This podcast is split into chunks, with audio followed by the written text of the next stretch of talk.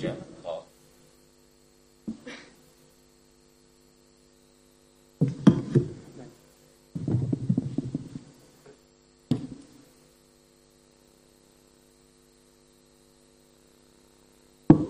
Takže dobrý večer. Já nevím, jestli mi jde port. No, slyšíme se dobře? No. Fajn, pojďme na to teda.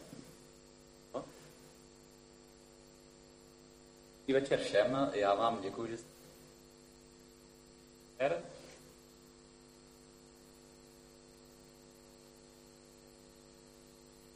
Umění.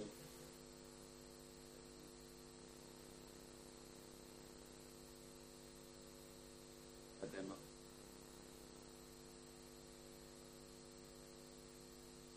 Eh, Ty, dobře.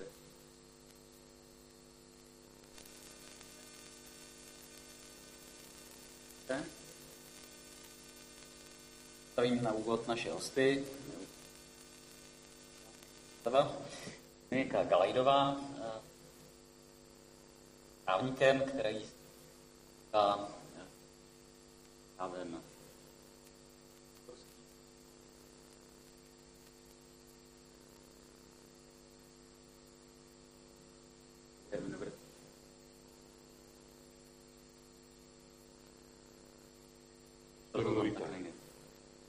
Tak, teď už slyšíme?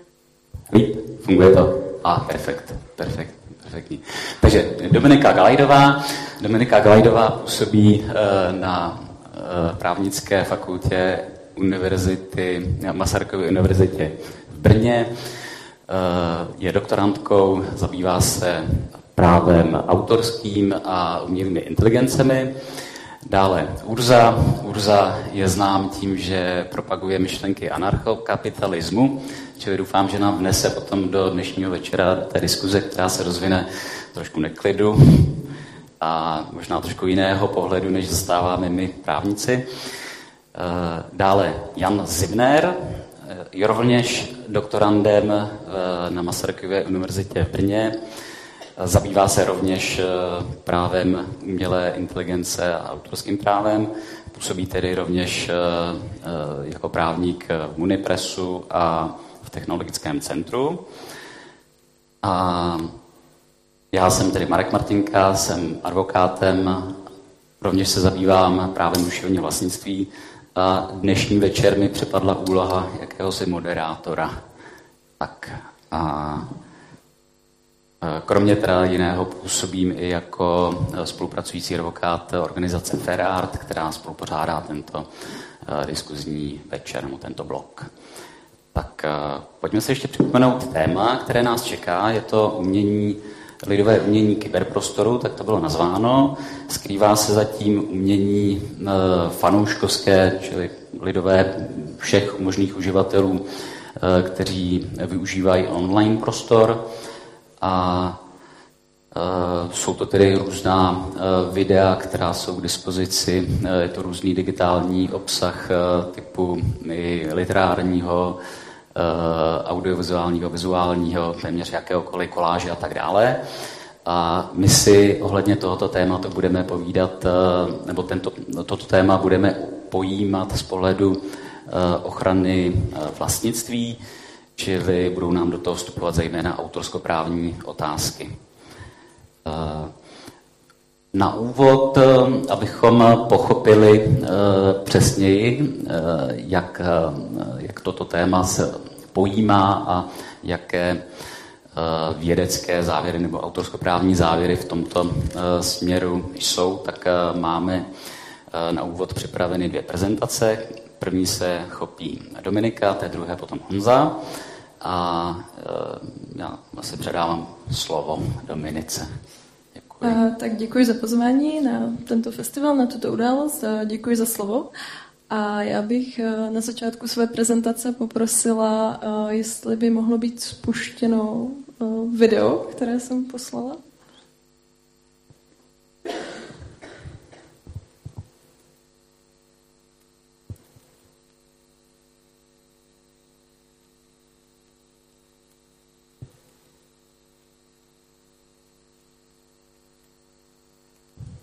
Dem Feind gelungen, die Front in breiter Formation zu durchbrechen. Im Süden hat der Gegner Zossen genommen und stößt auf Stahnsdorf vor. Der Feind operiert jetzt am nördlichen Stadtrand zwischen Frohnau und Pankow Und im Osten ist der Feind bis zur Linie Lichtenberg, Marsdorf, Karlshorst gelangt. Mit dem Angriff Steiners wird das alles in Ordnung kommen. Mein Führer, Steiner. Steiner konnte nicht genügend Kräfte für einen Angriff massieren. Der Angriff Steiner ist nicht erfolgt.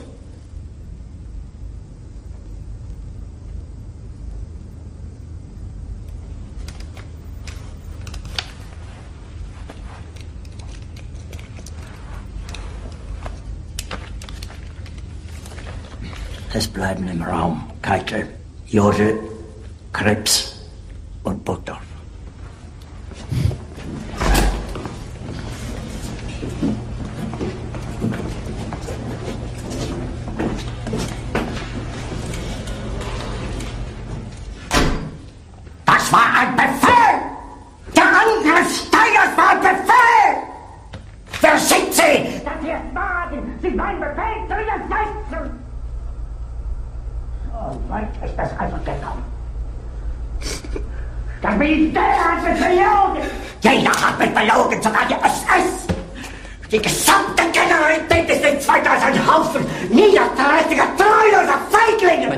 Zulassen, dass die Soldaten, die für Sie verbringen... Feiglinge! Verreiter, Versager! Mein Führer, was Sie da sagen, ist ungeheuerlich. Die Generalität ist das Geschmolz des deutschen Volkes! Sie ist ohne Ehre! Sie nennen sich Generale, weil Sie Jahre auf Militärakademien zugebracht haben, nur um zu lernen, wie man Messer und Gabel hält! Jahrelang hat das Militär meine Aktionen nur behindert! Es hat mich gegen nur den Widerstand in den Weg gelegt!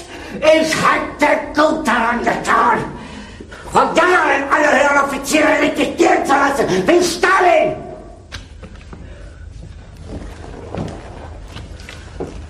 Ich war nie auf einer Akademie.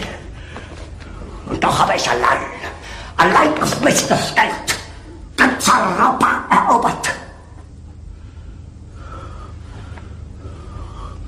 Verräter! Von allem Anfang an bin ich so verraten und betrogen worden. Es wurde ein ungeheurer Verrat geübt am deutschen Volke. Aber alle diese Verräter werden bezahlen. Mit ihrem eigenen Blut werden sie bezahlen. Sie werden das saufen in ihrem eigenen Blut. Bitte gerne. Jetzt beruhig dich doch.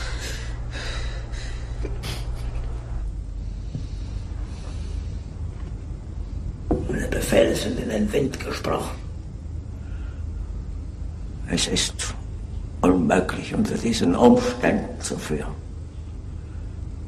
Es ist aus.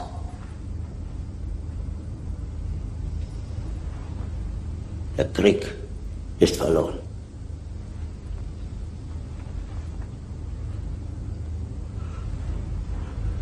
Aber wenn Sie, meine Herren, glauben, dass ich deswegen Berlin verlasse, irren Sie sich gewaltig.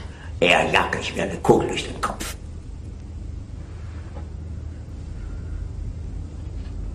Tun Sie, was Sie wollen.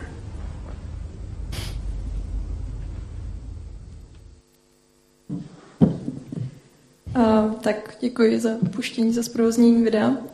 Uh, může, mohli jste spotřebovat na tomto vlastně záznamu známou scénu z filmu Pát třetí říže z roku 2004. Uh, jedná se o herecký výkon Bruno Ganze. Já se osobně přiznám, že já jsem tento film nikdy neviděla, ale tuto scénu znám velmi dobře. Neb vlastně Hitler postupně komentuje společenské dění, ať už se jedná o vítězství Ester Ledecké, nebo například o to, že se stal prezidentem Miloš Zeman.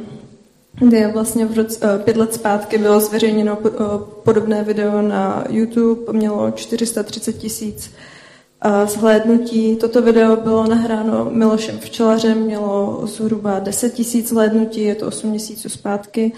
Uh, video, které mělo nejvíce zhlédnutí a bylo zpracováním této scény, uh, bylo, že se Hitler dozvěděl, že Pokémoni neexistují a je to již sedm let zpátky a mělo 583 tisíc zhlédnutí.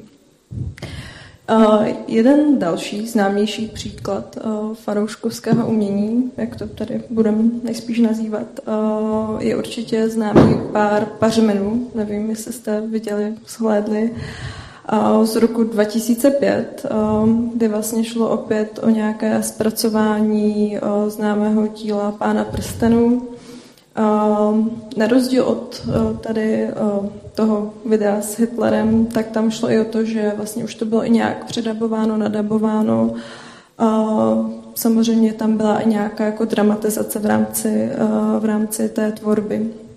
Ale těch vlastně příkladů toho fanouškovského umění je jistě víc. Ehm, mezi, vždycky se jedná o něco, co je trendem a samozřejmě ti fanoušci vyjadřují tou svojí tvorbou zaujetí, eh, zaujetí tím uměleckým dílem. Eh, dobrým příkladem v České republice určitě byla éra Harryho Pottera, kdy vlastně v Česku byl fan fiction Harry Potter net. Dneska už je bohužel nedostupný, aspoň teda co jsem zkoušela najít. Takže jednalo se o velkou databázi, která vlastně shromažďovala fanouškovskou tvorbu a která vlastně vznikala v tom kdyby univerzu toho Harryho Pottera a, a různě, po různu se inspirovala. A někdy opravdu používala i ty dějové linky původní od Rowlingové, někdy prostě použila jenom pár postav a vytvořili se vlastní děj. A, ale jako byla to opravdu velká databáze, jako nebavíme se o tom, že by tam bylo 100 povídek, ale spíš tak jako 10 tisíc. A pak dalším tím příkladem toho fanouškovského umění, který se posléze stal eh, komerčně úspěšným, je určitě 50 odstínů šedi, který byl původně publikován na internetu právě jako fan art a následně její autorka stáhla a poté publikovala, došlo samozřejmě k, filmovému zpracování a podobně. Takže je určitě jasné, že k, to fanouškovské umění je tady v tom kyberprostoru, rozvíjí se a rozhodně to není žádná novinka. Když se bavíme o tom Harry Potterovi, tak už je to 10-15 let zpátky a podobně. Samozřejmě, jak říkám, je to vždycky nějaká záležitost, která se týká nějakého trendu, ať je to Pán prstenů, Harry Potter, Twilight, teďka asi Hra o trůny. Takže potom vlastně ti jednotliví uživatelé se inspirují těmi prvky, tím světem a různě, různě s ním nakládají. No a vlastně v této otázce se dostáváme k tomu, že nevždy to nakládání nebo ta jejich inspirace je úplně v souladu s autorskoprávní úpravou. Já bych asi se dostala úplně k výkladu toho uh, autorského práva a té naší úpravy, teda v uh, intencích uh, českého zákona, v intencích autorského zákona, kdy je tam vlastně několik aspektů, které při té fanouškovské tvorbě je nutné zvážit. A já bych počala od toho, co může být předmětem té fanouškovské tvorby. Můžeme vlastně nějak se inspirovat celým tím dílem a užívat v rámci té fanouškovské tvorby celé to dílo. A nebo se pak může jednat o to, že se vlastně inspirujeme, respektive použijeme nějakou část toho díla. No a samozřejmě to autorské právo nám řeší, co je, co je chráněno a co, co již ne. A vlastně v paragrafu 2 odstavec 3 se dostáváme k tomu, že i části autorského díla jsou chráněny. A to je vždycky individuálně posuzováno. A pokud se dostaneme přímo k názvům děl, názvům postav, jejím charakteru a podobně, a tak tady je kdyby taková dvojí ochrana. Ty jednotlivé části jsou samozřejmě chráněny v rámci celého toho díla, tedy celého toho celku. A třeba celá ta kniha Harry Potter je chráněna jako taková. Ale zároveň se může stát, že ty jednotlivé prvky, ty jednotlivé postavy, názvy a podobně můžou naplnit uh, právě pojmové znaky autorského díla a můžou uh, potom být uh, chráněny vlastně uh, i ty jednotlivé i ty jednotlivé postavy jakožto autorské dílo samotné. Tam jak říkám, vždycky se bude posuzovat, jestli ty jednotlivé prvky, jednotlivé části, jednotlivé postavy, názvy a podobně naplňují tedy ty pojmové znaky autorského díla.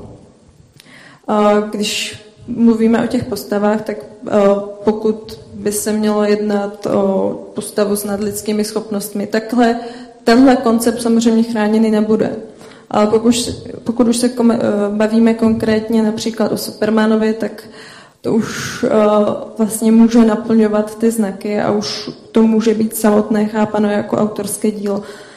Těch příkladů je hodně. Kouzelník obecně je to nějaká postava, ale ve chvíli, uh, kdy vlastně my už to nějak uh, vizuálně stvárníme, spodobníme a nějak to konkretizujeme, tak tady už může opravdu dojít k tomu naplnění té jedinečnosti a, a té tvůrčí činnosti. A tím pádem už vlastně i ta postava jako samotná je chráněná. U těch men typicky Karel, Jana a podobně, pokud se naše postava v knize bude jmenovat Jana, tak asi těžko můžu chránit něco tak generického. Ale v případech Spable, Hruvínek, Maxi Pesfík a podobně, tak tady už zase i ten název uh, může být chráněn uh, samostatně jako to autorské dílo. Takže uh, vlastně v případě té fanouškovské tvorby uh, není ten uživatel vázan jenom tím uh, limitem, že by si řekl, no tak já jako nepoužiju celou tu knihu, já použiju tady jednu postavu z té knihy a nějak se jí inspiruji. Tak samozřejmě by měl zvážit, jaká ta postava, po případě jaká ta část toho, toho díla, kterou on používá, um, jakou má podstatu, jestli, jestli už se jedná o autorské dílo, jestli už naplňuje ty znaky a jestli teda není chráněno uh, případně uh, těmi právy toho autora, toho původního díla. Takže zde vždycky při té, při té tvorbě je nutné zvažovat ty jednotlivé elementy, že je vlastně jak kdyby malé části, pokud jsou nějak podstatné a naplňují ty znaky jedinečnosti a tvůrčí činnosti, tak můžou být chráněny samostatně, nikoli pouze jako celek, jako, jako ta kniha. V případě, že chráníte ten celek, tak samozřejmě eh, pokud pozměníte právě, právě ty postavy, které nejsou chráněny samostatně, tak ale naopak můžete zasáhnout do osobnostních eh, práv autora eh, a tedy do práv na nedotknutelnost k dílu. Dalším tím aspektem u té fanouškovské tvorby je potom a vlastně odvozená tvorba, aspekty odvozené tvorby. A to se jedná vlastně typicky právě o tu fanouškovskou tvorbu, kdy já použiju nějaké původní dílo a přetvořím jej a vytvořím nové dílo. Tady hovořím o novém díli, které zase opět musí naplňovat znaky autorského díla respektive uh, znaky toho odvozeného díla tedy musí být nové, jedinečné a musí být výsledkem uh, té osobité tvůrčí činnosti zpracovatelské nebo překladatelské, protože uh, překlad taky spadá do té odvozené tvorby.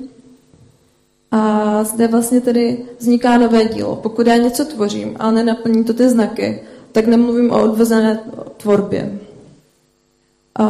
Ale tady vlastně opět eh, ten uživatel, respektive fanoušek je vázán limity, protože eh, na základě vlastně autorského zákona eh, právo na tu odvozenou tvorbu má autor původního díla. Když bychom se bavili o Harry Potterovi, tak právě J.K. Rowlingová bude mít práva na to, aby tvořila tady tyto odvozená díla. Je zřejmé, že samozřejmě zde může dát svolení k té odvozené tvorbě. Tím pádem umožní vznik právě tady té fanouškovské tvorby. Když se bavíme o té J.K. Rowlingové, tak zrovna ta, aspoň jak jsem našla nějaký nedávný rozhovor s ní, tak ta, té úplně fanouškovská tvorba nevadila, ale například autorovi e, série Hra o trůny, tak ten to nepřijímal úplně tak nadšeně a přirovnával to k přesouvání na nábytku v bytě, takže jako ten úplně není fanoušek fanouškovské tvorby. No, každopádně u těch u té odvozené tvorby teda je nutné získat to svolení autora původního díla.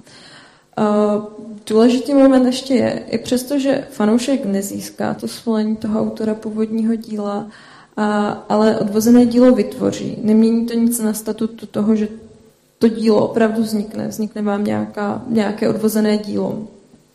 A, ale samozřejmě za to nese zodpovědnost, že nezískal svolení toho autora původního díla. A, pak samozřejmě do té, do té odvozené tvorby spadají i ty překlady.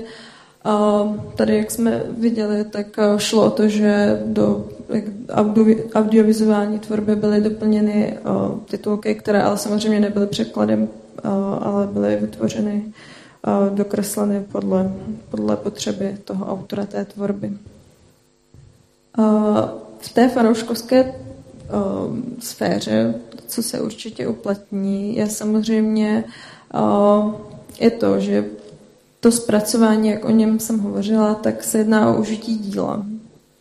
A samozřejmě i ta činnost toho uživatele, ať už vede k zpracování a k vytvoření odvozeného díla, nebo ať už se jedná pouze o užití daného díla, které tedy nevede k vzniku, k vzniku nových děl, tak v rámci toho užití se můžou uplatňovat různé výjimky z autorského práva. Tady vím, že přede mnou v panelu byly výjimky probírány dostatečně, dostatečně široce. Pokud se teda bavíme o tom fanouškovském umění, ten příklad s tím Hitlerem, tam by se dalo hovořit eh, případně o parodii a karikatuře a výjimky v rámci, v rámci eh, tady toho, viděli jsme, že to bylo použito pro nějaké komentování aktuálního dění. A, a tedy samozřejmě ten autorský zákon nám umožňuje omezit ty práva toho autora původního díla pro, eh, pro potřeby v rámci užití těch jednotlivých uživatelů. Ale jak myslím, kolega Miška eh, demonstroval ty výjimky, samozřejmě eh, ne vždy můžou pasovat na tu tvorbu toho fanouškovského díla. Eh, například, kdybychom se chtěli podívat na užití, v rám, respektive výjimku v rámci citací, tak pokud se jedná o nějaké malé citace, tak se jedná opravdu o použití výňatku díla. Musíte to, musí to být zveřejněné dílo a a musí to být použito v nějakém vašem vlastním díle. Pokud se podíváme na velké citace, tedy nějaké rozsáhlejší užití části děl, tak tam už zase je to možné pouze pro účely kritiky nebo recenze. Zároveň tam musí být naplněné nějaké soulad s poctivými zvyklostmi a, a podobně. Pak máme tedy výuková a výzkumno, výzkumná citace. A opět vidíme, že už tady máme potom stanovený nějaký účel, kdy mnohdy vlastně ti uživatelé v rámci té své tvorby vůbec ten účel nenaplní. A pak tady máme výjimku pro nepodstatné vedlejší užití díla. A Tady se jedná o pouze nějaké náhodné, nezamyšlené užití díla. Asi těžko můžeme říct o, o té demonstraci, co jsme tady viděli toho Hitlera, že to bylo nějaké nezamýšlené, že jako uživatel nevěděl, že používá scénu uh, z pádu třetí říše a podobně. Takže tady opět uh, se, jak kdyby ten fanoušek nemůže uh, kdyby vymlouvat, jako to, to spadlo pod paragraf 38c, protože já jsem to tak nějak nezamýšleně použila, použila jsem to na, koment, na komentování nějaké uh, současné situace. Uh, takže u toho, u toho fanouškovského umění je nej, největší, z, mé, z mého pohledu největší problém asi to, že uh, dost často nemusí ani pro, jako dojít, hlavně teda u toho fanfiction, podobně jak byl ten Harry Potter a teda, tak nemusí dojít k nějakému jako výrazně tvůrčímu zpracování, odchýlení se od původní tvorby, ale opravdu, že použijete celý ten vytvořený svět, celé ty motivy, boj proti dobra se zlem, použijete postavy, použijete, já nevím, kouzla a teda, a, ale jako dosadíte si tam svoji nějakou dělovou linku, protože například fandíte Snapeovi, tak Snape prostě bude dobrák ale uh, jako nejedná se o něco, že by to byl váš jako výtvor. Jo? A to, to asi není ani úplně účelem těch fanoušků, aby vlastně jako přetvářeli a transformovali něco, co vlastně oni teoreticky tak nějak jako vzdávají hold tou svojí tvorbou a podporují o, podporují o, vlastně dále uži, užití těch původních děl. O, v této oblasti asi co je podstatné, tak je vždycky to, že pokud není žalobce, není soudce, takže pokud eh, původní, původní autor vás samozřejmě ne, nežaluje za porušení autorského díla, což v situaci, kdy se jedná o fanoušky, tak mnohdy asi nebude úplně v zájmu eh, toho, toho držitele, toho nositele těch práv eh, žalovat své vlastní fanoušky. Hledala jsem nějaké spory, nevím teda, upřímně se přiznám, že nevím, jestli v Česku nějaké jsou na týkající se fanouškovské tvorby. Americe jich pár bylo. Jeden z nejnovějších sporů se teďka týkal žaloby držitele práv k Pokémonům za to, že si účastníci pořádali jako tématickou party týkající se Pokémonů, tak tam vlastně žaloval na porušení svých práv.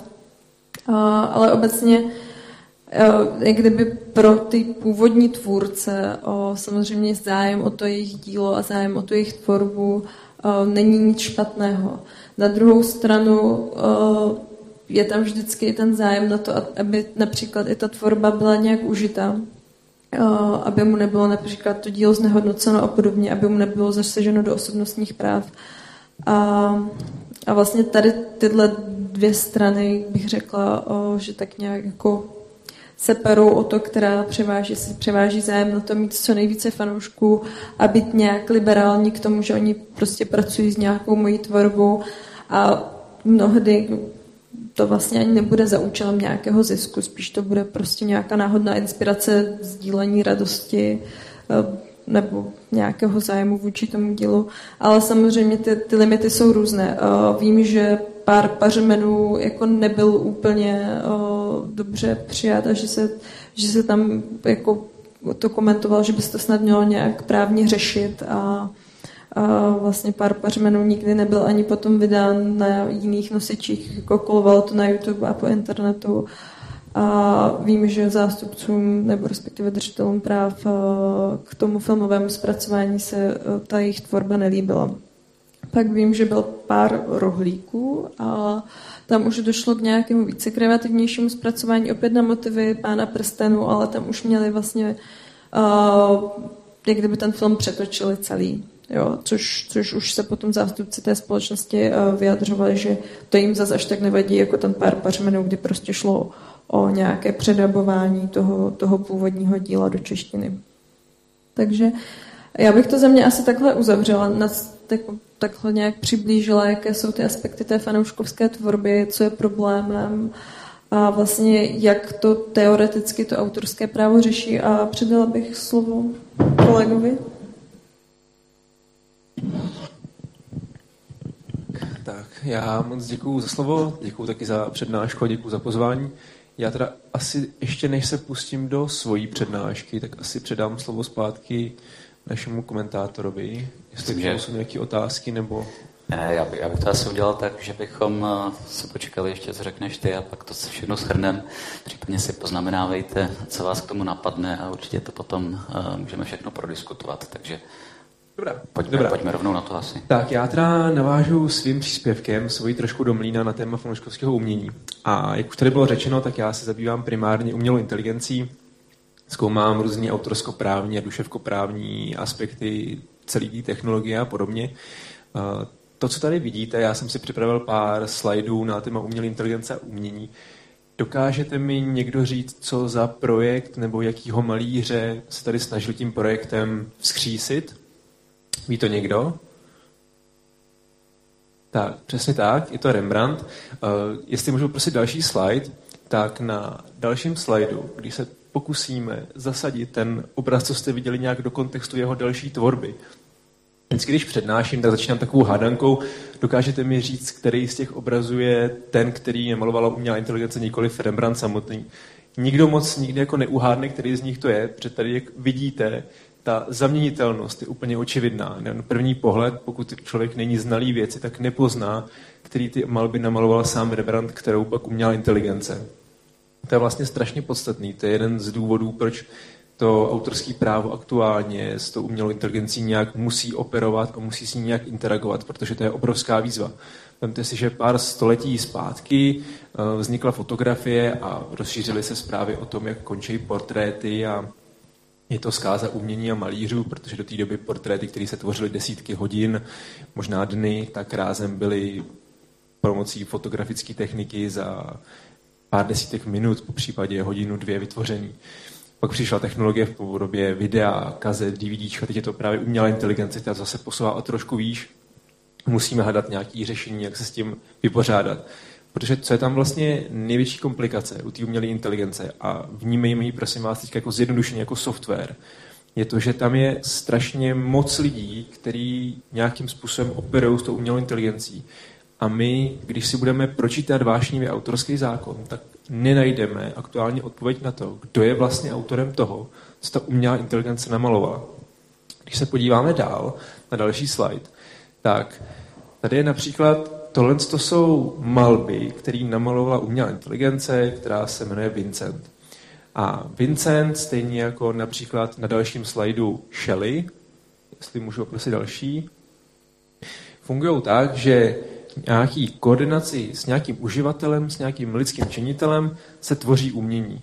U toho Vincenta je to tak, že Vincentovi se v úvozovkách řeklo, tady jsou nějaké renesanční malby, vytvoř rámec, tvořila se nějaká základní představa, do toho potom přišel uživatel, dělal nějaký taj štětcem nebo elektronickou tuškou a na základě toho se vytvořily ty malby. V tomhle případě, v případě Shelly, se zase operovalo s uživateli skrze, myslím, že to byl Twitter nebo nějaká taková sociální síť, vždycky jednu větu ze všech těch přítomných hlášek a podnětů uživatelů vytvořila umělá inteligence, druhou větu potom dohodili samotní uživatelé, pak zase umělá inteligence, zase uživatele. A tak se to pinkalo, až se vytvořil nějaký krátký příběh. Jenomže tady už nastává právě ta mnohost, protože jednak tady můžeme spatřovat ty autory samotný umělé inteligence, ty programátory, kteří ji vytvořili, což je vlastně jedna skupina subjektů, který se na tom výsledném autorském díle podílejí. Potom je tedy skupina subjektů, kteří se podílejí na vytváření toho datasetu, toho rámce, do kterého se potom něco vsazuje. To znamená, jsou to nějaký třeba autoři těch renesančních maleb nebo autoři hudby, na základě kterých se ta umělá inteligence nějakým způsobem učí a vytváří ten rámec. A potom je tady třetí skupina subjektů, což jsou ty uživatele, kteří dávají nějaký ten input k tomu, aby to vypadalo, jak to ve výsledku vypadá. Když se posuneme dál, já tady mám ještě nějaké jako hudební ukázky, doufám, že to bude, bude hrát. Na dalším slajdu.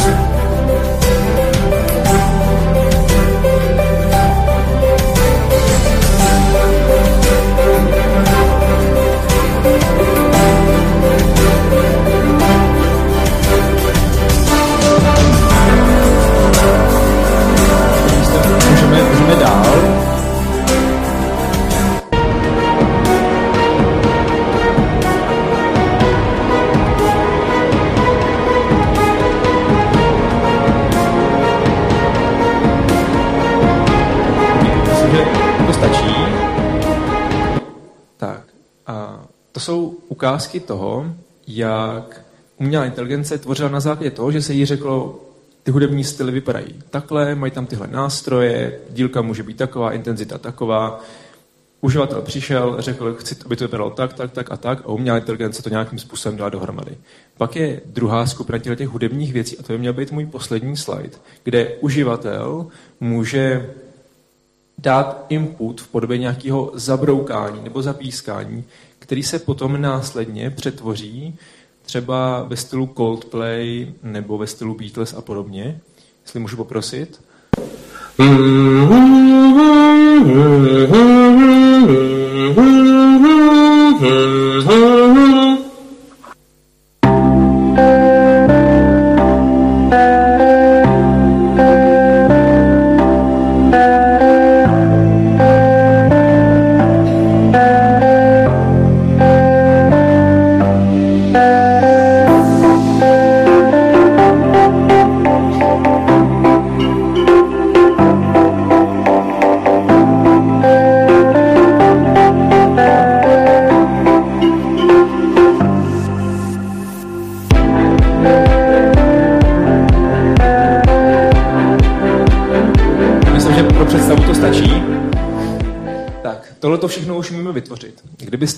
Nevěděli, že se to teda děje skrz umělou inteligenci, myslím si, že tak 90% z vás by řeklo, to má nějakého lidského autora, to vytvořil člověk, určitě se k tomu nepoužil žádný počítačový program v tom rozsahu, v jakým se proto použil.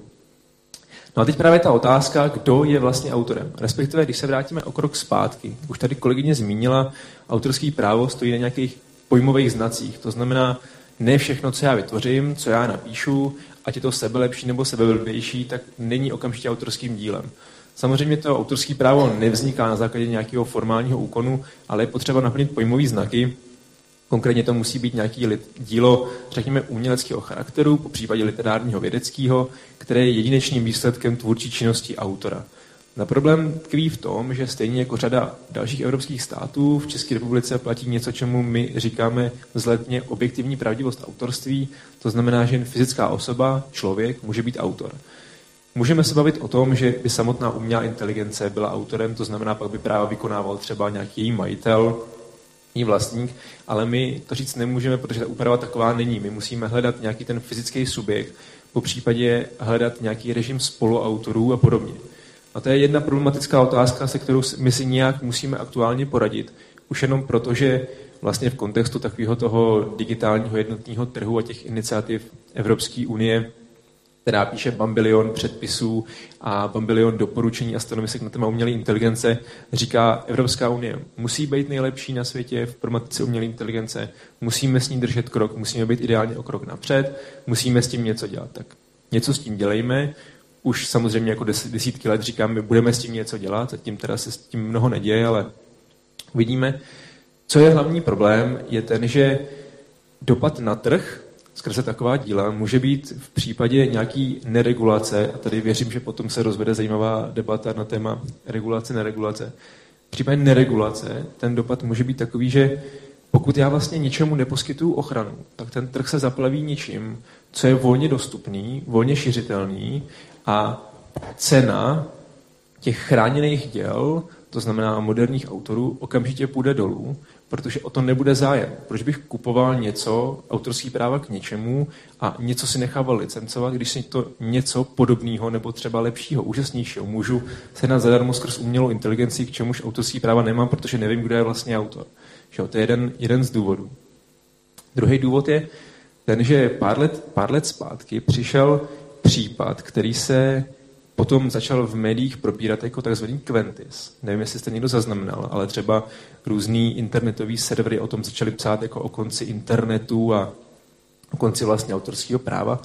To byla iniciativa, ze které se později vyklubal hoax, jenom taková, řekněme, umělecká instalace, ale šlo tam o to upozornit, protože vzniklo něco, čemu se říkalo Quentis, kde se tvrdilo, Vytvořili jsme 97,5% veškerého možného literárního obsahu v rozsahu 400 slov.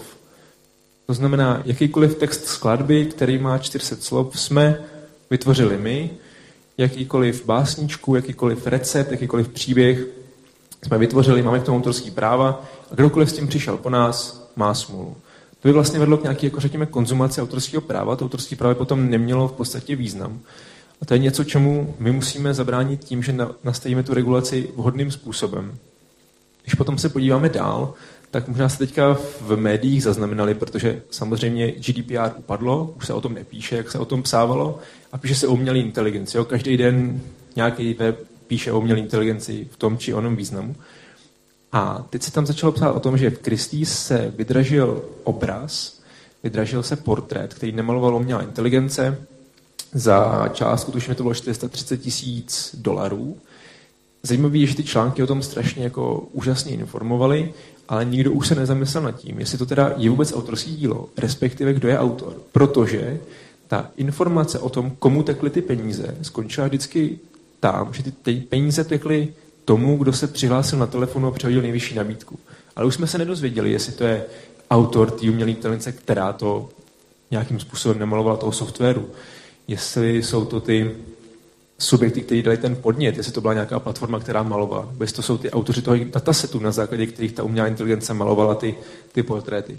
Takže to, v, tom já vidím, v tom já vidím základní problém, protože vlastně to fanouškovské umění, všichni znáte určitě takový ty weby typu Deep Art nebo Deep Beat a podobně, kam si nahrajete svoji fotku a skrze různý filtry vám to přetvoří například do Van Goghovy malby nebo do portrétu od Rembrandta a podobně.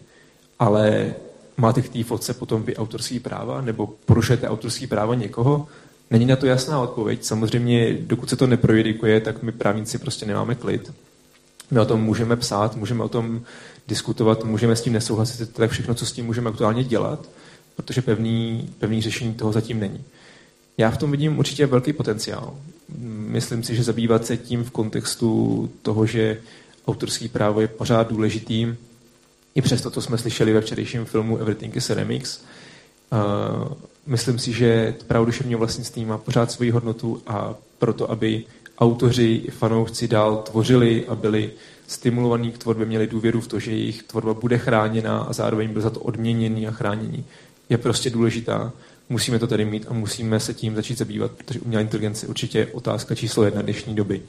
Pokud ji nějakým způsobem nebudeme regulovat a nebudeme regulovat to, co ona tvoří, ať už se bavíme o umění nebo o technologiích dalších nebo o čemkoliv jiným, tak to může výjist k neúplně asi šťastným závěrům a potom zpětně nastavovat nějakou regulaci a hrát se o tom, že jsme něco měli udělat, asi není úplně šťastný. Tak tolik, tolik asi z mojí strany k umělé inteligenci, její roli ve fanouškovském umění. Teď předám slovo našemu moderátorovi. Ano, děkuji moc. Děkuji Dominice, děkuji Honzovi. Bylo to velmi zajímavý a podnětný. Já mám možná první dotaz na tebe teda. Dobrý. Existuje, existuje teda nějaké, nebo jaké jsou teda představy uh, toho, jakým způsobem regulovat tu otázku, jako autorství uh, v rámci umělé inteligence? Je otázka, jestli to regulovat na úrovni zákona, nebo jestli to nechat na soudech. Pokud bychom to regulovali na úrovni zákona, tak jsou v podstatě dva způsoby. Buď mezi pojmové znaky nezařadíme osobu autora, která musí být jenom fyzická, a nebo tu fyzickou osobu zkonkrétníme tak, že řekneme, který z těch subjektů v jakém poměru třeba k tomu má práva. Protože třeba ve Velké Británii tam je vlastně úprava taková, že kdo učinil ten základní krok k tomu, aby ten počítač něco vytvořil, ten je autor, což ale tady zase můžou být všechny ty tři skupiny subjektů. Nebo si to necháme teda na soudech, potom jsem sám zvědav, jakým způsobem například v Čechách by soudci fundovaní k duševnímu vlastnictví přistupovali. Um, osobně nevím. Osobně nevím, jaká je nejlepší cesta. Snažím se to nějakým způsobem zkoumat, zamýšlet se nad tím, ale aktuálně si nedovolím vůbec, vůbec troufat říct řešení nějaký tyhle otázky. Mm. Teoreticky se možná k tomu dá přistupovat jako k softwaru jako obecně. Řešit to třeba podobným způsobem jako o, autorství softwaru. Myslíš jako no, u těch výstupů té umělé inteligence? Myslím, ty výstupy umělé inteligence, no. Nebo... To znamená, že jako tam... programátor té umělé inteligence, že pak měl právo k těm výstupům? Třeba. Myslíš si, to že tam, ta cesta tam nebo... potom si nemyslím, že třeba jeho tvůrčí činnost, což je jeden z těch základních pojmových znaků, je dostatečný proto, aby mi odůvodnil, že on je ten autor. Jako, OK, on tam má nějakou investici do té umělé inteligence, uh-huh. ale nemyslím si, že jeho role je natolik dostatečná, aby on jenom byl autor, protože vem si, on vytvořil vlastně rámec, on ani nemusí mít vlastně jasnou představu o tom, co se s tím bude dál dělat. A pak tam vstupuje ten uživatel, který tam teprve dá tu fotku, která se bude modulovat do toho výstupu. Takže otázka třeba, jestli to nerozdělit tak, že by k nějakému výslednému rámci měl autorský práva programátor, mm-hmm. ale k tomu konkrétnímu výsledku v rámci toho rámce, ano, v rámci toho rámce by měl potom uživatel. Otázka. Nevím. Co to myslíš? No, já si myslím, uh, zaznělo tady, že umělou inteligenci nějakým způsobem uh, musíme regulovat, protože by mohla zaplavit trh něčím velice kvalitním a potom by na, vlastně autoři by nic nedostali, takže třeba je chránit. Já si myslím, že jsou dvě možnosti. Eh, jako programátor, eh, který jsem se samozřejmě taky zajímal o umělou inteligenci, tak já osobně si myslím, že umělá inteligence minimálně zatím je ještě dost omezená, řekněme, i když jsme tady slyšeli nějaké působivé ukázky na to, aby mohla plně nahradit eh, lidské autorství. Eh, otázka je, jak dlouho to tak bude trvat a taky pro koho. Umím si představit, že umělá inteligence skládající třeba hudbu by třeba mohla nahradit autory pro, já nevím, 80-90% lidí, Na druhou stranu si myslím, že tady pořád bude skupina lidí, pro který umělá inteligence to nenahradí. Já osobně jsem se třeba zrovna na umělou inteligenci vytvářející muziku eh, nějakým způsobem před nějakou dobou zaměřoval a díval jsem se na to a myslím si, že jako ano, když bych chtěl muziku, abych si ji pouštěl na pozadí něčeho, tak ta umělá inteligence určitě dokáže stvořit mm, něco, co je jako OK. Na druhou stranu, pokud si hudbu, u který chci něco prožít, tak eh, se domnívám, že ještě stále umělá inteligence je pozadu. Každopádně jsou dvě možnosti. Buď umělá inteligence vytvoří produkt, který je pro nás dostatečný, anebo nevytvoří. V případě, že nevytvoří, pak eh, není třeba ji regulovat. Pokud umělá inteligence v hudbě nedokáže uspokojit eh, moje potřeby, pak není důvod, aby ji někdo reguloval, protože já budu platit autorovi, který moje potřeby uspokojit dokáže. Na druhé straně, když umělá inteligence dokáže uspokojit potřeby lidí, tak eh, proč ji regulovat? Proč chránit autory? Vždyť tady nejde o ty autory, tady jde o ty lidi. Je to stejné, jako kdyby jsme teď říkali, že málo kdo nosí cylindry a před dávnou dobou se cylindry nosily, no tak musíme chránit autory cylindrů, protože musíme chránit jejich pracovní místa. Co autory gramofonových desek a co ledaře, kteří se živili tím, že nosili led do lednic dřív, než byly automaticky lednice. Jako vždycky v té společnosti jsou nějaké tendence, které nám říkají, musíme chránit ty producenty, ty, co to vyrábějí, jsou to umělci, řemeslníci a podobně. Známý mm, citát, nebo já nevím, hláška z pelíšku a skláři nebudou mít co žrát. Že? A je to takový ten první pohled, že vždycky musíme chránit ty, ty producenty, autory. Ale já si myslím, že oni jsou tady pro ty své zákazníky a že pokud jsme našli něco, co je dokáže nahradit, a teď je samozřejmě velká otázka, jestli je to nahradit dokáže nebo nedokáže, jestli teď nebo za deset let a pro jakou skupinu lidí, tak pokud jsme ale něco takového našli, no tak to pojďme maximálně využít a jestliže umělá inteligence dokáže dělat něco líp než lidi, tak proč chránit ty autory? Jasně, oni se teď tím neuživí, ale pokud máme nástroj, jak to, co dělají, vyvíjet lépe a levněji, tak není žádný důvod uměle udržovat jejich práci. Ze stejného důvodu, proč uměle neudržujeme práci těch ledařů a proč uměle neudržujeme práci lidí, kteří vyráběli cylindry a tak dále prostě a lidí, kteří vyráběli třeba, já nevím, parní lokomotivy a tak podobně. Prostě ten vývoj nějakým způsobem jde a v momentě, kdy dokážeme nějakou lidskou práci nahradit práci, prací stroje, tak nemá cenu ten stroj regulovat. Je to jako když se v 19. století nějaký dělníci rozhodli, že budou ničit stroje, protože jim berou práci. Tohle vždycky byl krok zpátky, vždycky to bylo špatně. A nikdy se neukázalo, že by to bylo k něčemu dobrý. A samozřejmě může, je, je samozřejmě velká otázka, jak moc ty eh, stroje můžou ty lidi nahradit, jestli ano nebo ne a v jaké, v jaké pozici. Ale myslím si, že vždycky chránit ty lidi jenom proto, aby měli práci, když dokážeme vyprodukovat to samé, nebo dokonce i lepší než oni, tak si myslím, že nedává vůbec žádný smysl. No mě ještě tady napadá v tomto v kontextu je i otázka odpovědnosti vlastně za to, co ten, ta umělá inteligence vytvoří a taky jako autorskoprávní limity tvorby té umělé inteligence. Že? Takže jako z nějakého, tak a dokud jako budeme mít autorské právo, tak si myslím, že bychom i měli si zodpovědět otázky, teda kdo odpovídá za to, co vytvoří ta umělá inteligence, protože pokud by třeba začala kopírovat neoprávněně díla někoho jiného, tak bude otázka, kdo za to odpovídá. Že? Tak, Um, tak to je určitě zajímavá otázka, odpovědnost za to, co vytvoří. A po případě za porušení autorských práv uh, pan profesor Grimmelman na to napsal zajímavý článek, kde vlastně zhrnuje, že autorské právo je založeno pro lidi, je to systém, který chrání lidskou tvůrčí činnost a podobně. A je to vlastně zpěto i v rámci toho užití těch samotných děl. Takže lidé užívají autorská díla, nikoliv umělá inteligence. Takže jako v konečném důsledku se nebudeme bavit o tom, že by umělá inteligence mohla porušit autorská práva tím, že je užije vlastně ta, ta daná díla. A musíme rozlišit samozřejmě ty situace, kdy ta uh, umělá inteligence uh, pracuje, respektive vyvíjí tu činnost uh, v, vlastně ve spolupráci s tím uživatelem. A pak můžeme mít ale nějaké už více sofistikované autonomní systémy, které prostě se dostanou k tomu obsahu sami, nikoli prostě, že já mu poskytnu nějaký dataset, nějaký balíček, který je třeba chráněn autorským právem, ale vyloženě autonomně si vybere eh, přes síť eh, jo, a u, užije ty díla a pak jako zase otázka jako té, té odpovědnosti a toho případného porušení. No, pan profesor Grimmelman si myslí, že jako umělá inteligence nečte tak, jako čteme my, jo, ne, ne, nepracuje tak, jako pracujeme my, nemá z toho vlastně vůbec žádný požitek, tak vlastně by teoreticky neměla porušovat autorská práva, tak jak my to máme nastaveno pro ten systém, když ty jednotlivé díla jsou užívány ze strany lidí.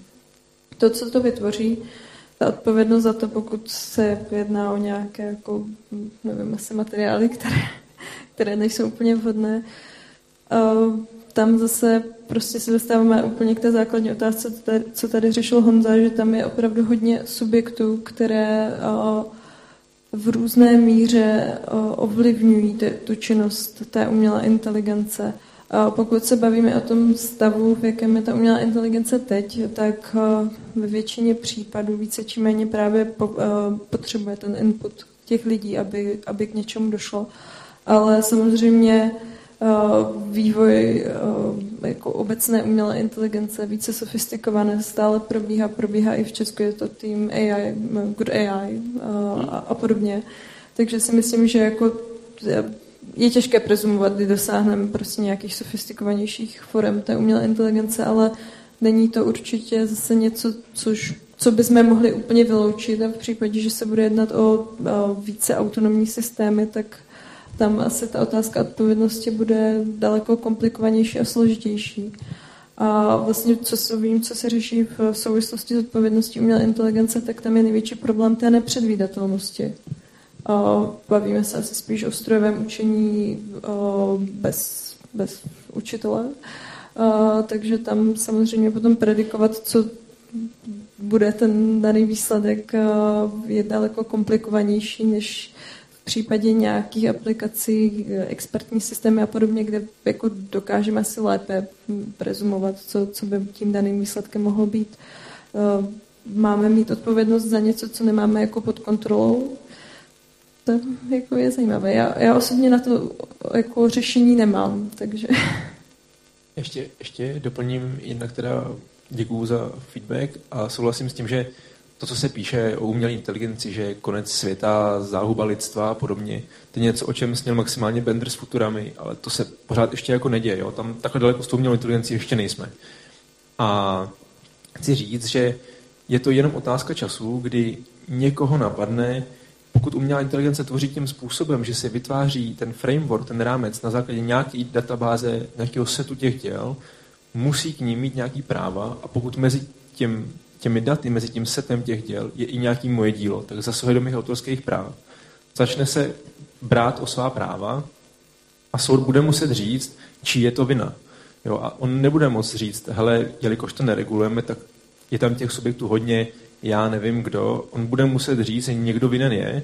A samozřejmě to bude takový ten první výkop, ta první vlaštovka, od kterého se bude potom dál vyvíjet nějaká právní úprava nebo nějaká regulace, něco, ale někdo bude muset být první a někdo bude muset říct, nějaký ten subjekt je odpovědný, protože říct, není to regulovaný, nikdo odpovědný není, prostě v právu nejde aktuálně.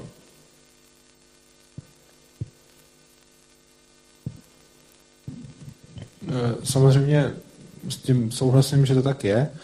Na druhou, si mysl, na druhou stranu si myslím, že vůbec tenhle stav je celkově špatný. Když to vezmu trošku víc ze široka, tak uh, domnívám se, že vůbec způsob, kterým je autorské právo řešeno, je strašně nešťastný a je nešťastný velice podobným způsobem, jakým je řešeno právo ve spoustě jiných otázek našich životů.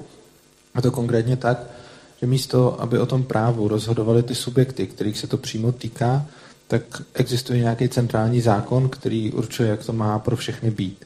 Konkrétně máme tady nějaký centrální zákon, který se snaží prostě být aplikován na všechny autory, jako plošně, a oni si musí spolu se svými fanoušky a s těmi, pro které tvoří nějakým způsobem vejít do toho právního rámce což je přístup, který je pro naší společnost naprosto běžný a setkáme se s ním úplně všude.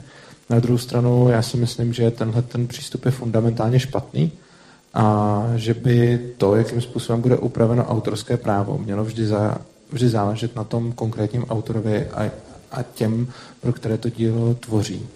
Což znamená, že pokud já jako autor si nepřeju, aby bylo moje dílo nějakým způsobem chráněno, tak bych měl mít možnost prostě svoje dílo vzít a dát ho na internet a ať si s ním každý dělá, co chce. A za předpokladu, že mě jako autorovi nějakým způsobem stojí za to, aby to dílo bylo chráněno, no tak potom já si rozhodnu, jaký chci mít obchodní model, komu ho chci a za jakých podmínek prodávat. A určím si mm, jako smluvní podmínky s těmi partnery, kterým to distribuují. A oni potom budou vázáni těmi podmínkami, které já určím. Což znamená, že když eh, natočím film nebo napíšu knihu, tak můžu s těmi, kterým to prodám, eh, vlastně určit, co oni s tím smějí a nesmějí dělat a co, jak oni s tím smějí a nesmějí nakládat. A je potom na nich, jestli to chtějí nebo nechtějí koupit. Ale přijde mi zcela špatně, aby tady fungovalo něco jako já jsem autor, udělám nějaké dílo, vyhodím ho někam na internet a teď jako dokud nejsem dostatečně známý, tak nechám lidi, ať, ať to dál zpracovávají, ať, ať to dál modifikují a podobně. Mě to katapultuje nahoru, získám tím popularitu, získám tím fanoušky a tak dále. A potom, když už jsem najednou dostatečně slavný, tak začnu říkat, jo, tak tohle je moje dílo, to je chráněný. Já jsem to sice uploadnul na internet, oni si s tím všichni mohli dělat, co chtějí a já jsem se díky tomu proslavil. A potom, jo, teď už jsem dost slavný, teď už najednou si dělám smlouvy s velkými studii a tak podobně, takže teď už se mi tohle to nehodí. Myslím si, že prostě v momentě, kdy jsem autor a vzal jsem svoje dílo a dal jsem ho na internet a řekl jsem, dělejte si s ním, co chcete, tak v tuhle chvíli, já vím, že to tak podle našeho práva není, ale v tuhle chvíli bych jsem tímto aktem měl vzdát všech svých práv k tomu dílu a když jsem řekl, dělejte si s ním, co chcete, no tak ať si s ním každý dělá, co chce. Je to přesně takový to, že pokud já a ono to má všechno vždycky svoje výhody a nevýhody. Ono pochopitelně, když vezmu svoje dílo a řeknu všem, dělejte si s ním, co chcete, tak uh, sice se mi potom těžko prodává, protože každý si ho může stáhnout. Ale zase tím těžím někde jinde, těžím tím někde na popularitě, stávám se známějším, uh, rychleji si budu fanouškovskou základnu a tak podobně. A potom na druhou stranu zase může být autor, který to má jako hodně, řekněme, jako konzervativní ten přístup, což znamená, že nechci, aby se s mým dílem cokoliv dělalo a v takovém případě bych si to ale já měl uh, řešit smluvně s těmi, pro které to dílo vyvím. A myslím si, že je jednoznačně škodlivé, aby tady byl jeden Eh, jeden zákon, který bude vnucený všem. Přičemž samozřejmě já chápu, že je praktický mít takovouhle normu, ale nemyslím si, že by měla být vynucená. Což znamená, že nemám nic proti tomu, aby takovýhle autorský zákon někde existoval, jako třeba doporučení. A já jsem se na něj mohl ve smlouvě se svýma fanouškama odkázat. Takže například bude takový zákon, který teď je normálně v zákoně, bude někde prostě napsaný a já můžu jako třeba autor knihy prodávat svoji knihu a prodávat ho a ten smluvní vztah s tím, kdo si ji koupí, bude, hele, co se týče práv, tak pokud to chcete číst a koupit si a tak, tak se odkazuju tady na tenhle ten zákon a tomu to podléhá. Ale tenhle ten zákon by automaticky neměl být vnucen všem, kteří to nechtějí nějak řešit a kteří prostě jenom chtějí, aby se jejich dílo šířilo. Já jsem napsal a vydal knihu, která je bohužel chráněna tím zákonem, o který já nemám žádný zájem, a potom chodí třeba lidi, kteří kritizují můj přístup k duševnímu vlastnictví a říkají, tak ty jsi napsal knihu, v tom případě já ji vezmu a, a, a jdu, ji, jdu ji rozdávat. A tím se dostávám do takové paradoxní situace, že já v tom povzbuzuju a říkám, jo, pište a rozdávejte ji. Prostě já jsem ji napsal proto, aby ji lidi četli. A rozhodně nebudu se s nikým nic takového soudit, ale přijde mi špatně, že já můžu teď, v tuhle chvíli, získávat nějakou, řekněme, třeba popularitu nebo čtenáře tím, že nechám lidi, aby tohle to dělali. A potom, když bych najednou měl třeba čtenářů a fanoušků víc, tak bych mohl potom se proti tomuhle tomu přístupu najednou otočit a zneužít ten zákon, který teď kritizuju vlastně proti těm lidem, kteří s tím dělají jenom to, co já teď vlastně chci, aby dělali. Takže proto jako souhlasím s tím, že je to přesně, jak říkal pan kolega, že ten stav jako as is je přesně takhle. A já si myslím, že to strašně špatně a že by to mělo být jinak. tomu taky existují určité jako právní uh, korektivy, třeba Creative Commons a podobně. Uh, máte k tomu něco takhle? Jako obecně, obecně ten autorskoprávní rámec se vyvinul z nějaký kontinentální základní představy, z nějakých tradic a podobně. Je nastavený zejména proto, aby, jak jsme tady slyšeli vlastně včera v tom Everything is a Remix, uh, byla nějaká motivace pro to tvořit, protože mám chvilku nějaký exkluzivní právo a potom to je v public domain, potom je to dostupný. Co se týče toho volného dávání na internet, tak ano, souhlasím s tím, náš autorský zákon neumožňuje platně vzdát se svých práv ale umožňuje s tím vlastně dělat jakýkoliv, řekněme, psí kusy, aby jsme neřekli žádný legální termín. A jak říkáš, jsou tady Creative Commons, je tady různý režimy Open Access, který samozřejmě nedovolí mi úplně se toho vzdát a ztratit nad tím kontrolu, ale jsou to nějaký smluvní ujednání, skrze který já to můžu nějakým způsobem benevolentně sdílet s těmi lidmi jenom za podmínky, například jako uvádíte mě jako autora a tím je to vlastně vyřešení. Jo, takže to, že tady je nějaký jako rámec, neří, neznamená, že v podstatě nikdo s tím dílem nemůže nic dělat, protože už jenom, jak tady říkal doktor Miška, vlastně ten panel zpátky, máme nějaké výjimky a omezení, stejně jako já můžu udělat licence v jakýmkoliv rozsahu, je tady ten institut Open Accessu, je tady institut Creative Commons a podobně. Takže myslím, že tam je jako spousta nástrojů, jak by jako 99% lidí mohla dosáhnout toho vlastně, co ona jako chce s tím dílem dělat. A myslím si teda, že jako, no, podle mě ty instituty, které aktuálně máme, jsou uspokojující pro ty subjekty. A to ještě trošku znejistím, jo. Se vedly diskuze o e, legislativě týkající se osiřelých děl, tak se někde uvádělo, že asi 40% děl v Evropě má neznámého autora.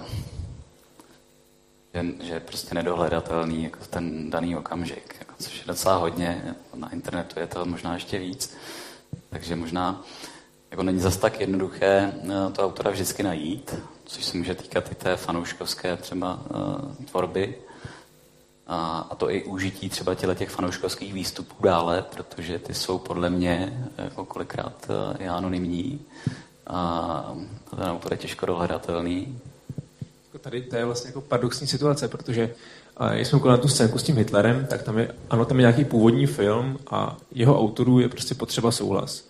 Jenomže ty vtipný videa s těma titulkama nevznikají, takže každý by si vzal ten film, z toho vystřihl tu scénu a pak ty titulky sám k tomu udělal. To vzniká tak, že někdo už vezme nějaký tady to fanouškovský video a ty titulky jenom přepisuje. Takže je vlastně potřeba souhlas toho autora, pak i teda toho autora toho fanouškovského videa, si se nepletu. Ano, ano. A takhle se to vlastně řetězí několik třeba jako stupňů, což může být právě jako velký problém. Takže bych to ideálně nedělal, že jo, samozřejmě. Ale padlo tady už i to, že kde není žalobce není soudce, záleží to asi i na marketingovém modelu prostě těch, těch filmařů, jestli si jim vyplatí vůbec něco takového jako dělat nějaký, nějaký justiční peklo ohledně něčeho, co jim vlastně může v reklamě paradoxně pomoct. Ačkoliv, OK, jako pár rohlíků tam bych se asi bránil taky, kdybych něco takového, takového jako napsal někdo na základě toho něco takového vytvořil. Chtěl jsem říct něco, co jsem úspěšně zapomněl během toho, kam mě myšlenky jako zavedly, ale já se na to vzpomenu, vzpomenu časem. K tomu máš něco k tomu jako vyhledávání autorů v rámci nebo v rámci užití farouškovských děl a, a vytváření? Vím, co jsem chtěl říct. Vím, co jsem chtěl říct. Super. Těch, těch osiřelých děl, tam je vlastně v příloze autorského zákona, tak tam je mechanismus, jakým způsobem se má dohledávat autor, než se řekne, že, ten, že to dílo nemá autora. A tam je jako mechanismus, kam všude se člověk má jako podívat, pak má napsat ideálně jako kolektivnímu správci, který by nějakým způsobem to s ním měl vypořádat ty práva. Když jsem to zkoušel, tak v podstatě nikdo po mně žádnou informaci nikde nechtěl a každý kolektivní správce se o ty práva jako přihlásil, aniž by si myslím, že si jako ověřovali, jestli oni reálně jako spravují třeba ty práva. Jo. Takže ty osiřelí díla jsou takový jako zajímavý institut, kterýmu bychom asi jako se nemuseli úplně vyjadřovat, protože odborná veřejnost sama v tom trošku tápe. Jsem ty osiřelá díla uváděl hlavně jako v kontextu toho, že si pamatuju právě to číslo, který je poměrně vysoký. No, jako kolik je jako osiřelých děl v rámci jako celé tvorby, která je k dispozici v online prostoru. No. Tak já teda myslím trošku z jiné strany, že vlastně v rámci toho fanouškovského umění asi vůbec, když se bavíme o těch autorech, vůbec jako rozklíčovat, jaká možná práva různých subjektů k jakým částem obsahu podobně jako to, to už jako může být vůbec velmi jako komplikované, aby oni, kdyby chtěli legálně tvořit a nějak jako samozřejmě vyhovět těm právním požadavkům, tak Eh, prostě u filmu a podobně, tak tam máme samozřejmě těch subjektů více, jo? Nebo, nebo i u hudby klasické. Takže eh, pokud já bych si chtěla jako, já nevím, nějak kreativně přetvořit nějakou populární písničku, tak asi eh, samozřejmě nebude snadné dohledat všechny ty jednotlivé nositele práv a požádat je o to zpracování. A v případě, že tam bude ještě k tomu zahrnout nějaký subjekt, kterého vůbec, který vůbec nemůžu dohledat, tak to samozřejmě je, je možné, že by na to, to právo jako teoreticky mohlo nějak reagovat, že prostě z pohledu toho, toho uživatele to není úplně jako snadné. Uh, my, když jsme byli na konferenci, tak uh, tam řešili jako otázku ne, ne úplně uh, filmových těl a podobně, ale jak vlastně udělat to, že můžete legálně sdílet na svém Instagramu street artové umění. Takže taky jako, a tam většinou jako vůbec dohledat už nějakého autora u street artového umění, to jako myslím si, že možná někdy i nemožné, takže probíhá nějaký jako projekt, který vůbec řeší jako sdílení a prostě používání tady, tady toho street artu a, a myslím si, že prostě opravdu najít tu druhou stranu, se kterou jako oprávněně chcete jednat a jako naplnit nějak, nějak ty zákonné požadavky, není úplně jednoduché. Takže samozřejmě to potom limituje tu fanouškovskou tvorbu a možná, kdyby chtěli, tak prostě ten systém je prostě odrazuje a radši spolehají na to, že nebude žalobce, než aby nevázali nějaký jako dialog s tou protistranou. No teď asi nahráli Gruzovi, že jo?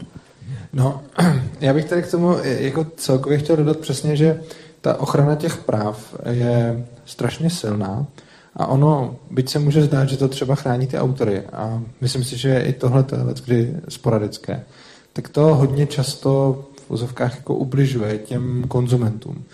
V podstatě, když někdo napíše nebo vytvoří nějaké dílo a jak jsme tady říkali, že já to dílo vezmu a v nějakých ohledech bych ho změnil, a dalo by se říct, že třeba většinu toho díla jsem zanechal, takže jsem na tom neudělal skoro nic a trošku jsem to změnil. No jsou zase dvě možnosti, co se může stát. Buď to původní dílo stejně většina lidí shledá za kvalitnější a v tom případě to, že já jsem v tom udělal nějaké změny, vlastně nepřináší žádný dopad na nikoho, protože to původní dílo ti lidi shledávají za kvalitnější, což znamená, že to moje dílo se na něj nikdo dívat nebude, nebo skoro nikdo. A nebo udělám v tom díle nějaké drobné změny a ty změny budou najednou populárnější než to původní dílo. A dalo by se říct, no jo, já jsem vlastně vysál a parazitoval na tom původním autorovi a udělal jsem si jméno na tom, že jsem něco vzal, jenom jsem to trochu změnil a teď to lidi mají ještě radši než to, co měli předtím. Jenže myslím si, že když by se něco takového stalo a lidi by měli tu moji verzi radši než to, co bylo předtím, no tak tím jsem ale já vlastně udělal něco dobrýho pro ty lidi, protože najednou jsem přišel s něčím, jako jasně, já jsem do toho nevložil moc práce a většinu odedřel ten, ten druhý. Na druhou stranu, já se moc neptám, kdo dostane odměnu, já se daleko víc ptám, co udělá lepší svět pro nás všechny. A pokud já vytvořím něco, co budou mít ty lidi najednou radši, tak v tom případě já jsem ale těm lidem přidal hodně velkou hodnotu, byť jsem to zvládnul za hodně málo práce a byť jsem k tomu využil třeba práci někoho jiného. Ono se to může zdát drsný, ale chci tím říct, že něco takového se vůbec těžko bude nějak jako stávat, pokud jde o změnu toho původního díla.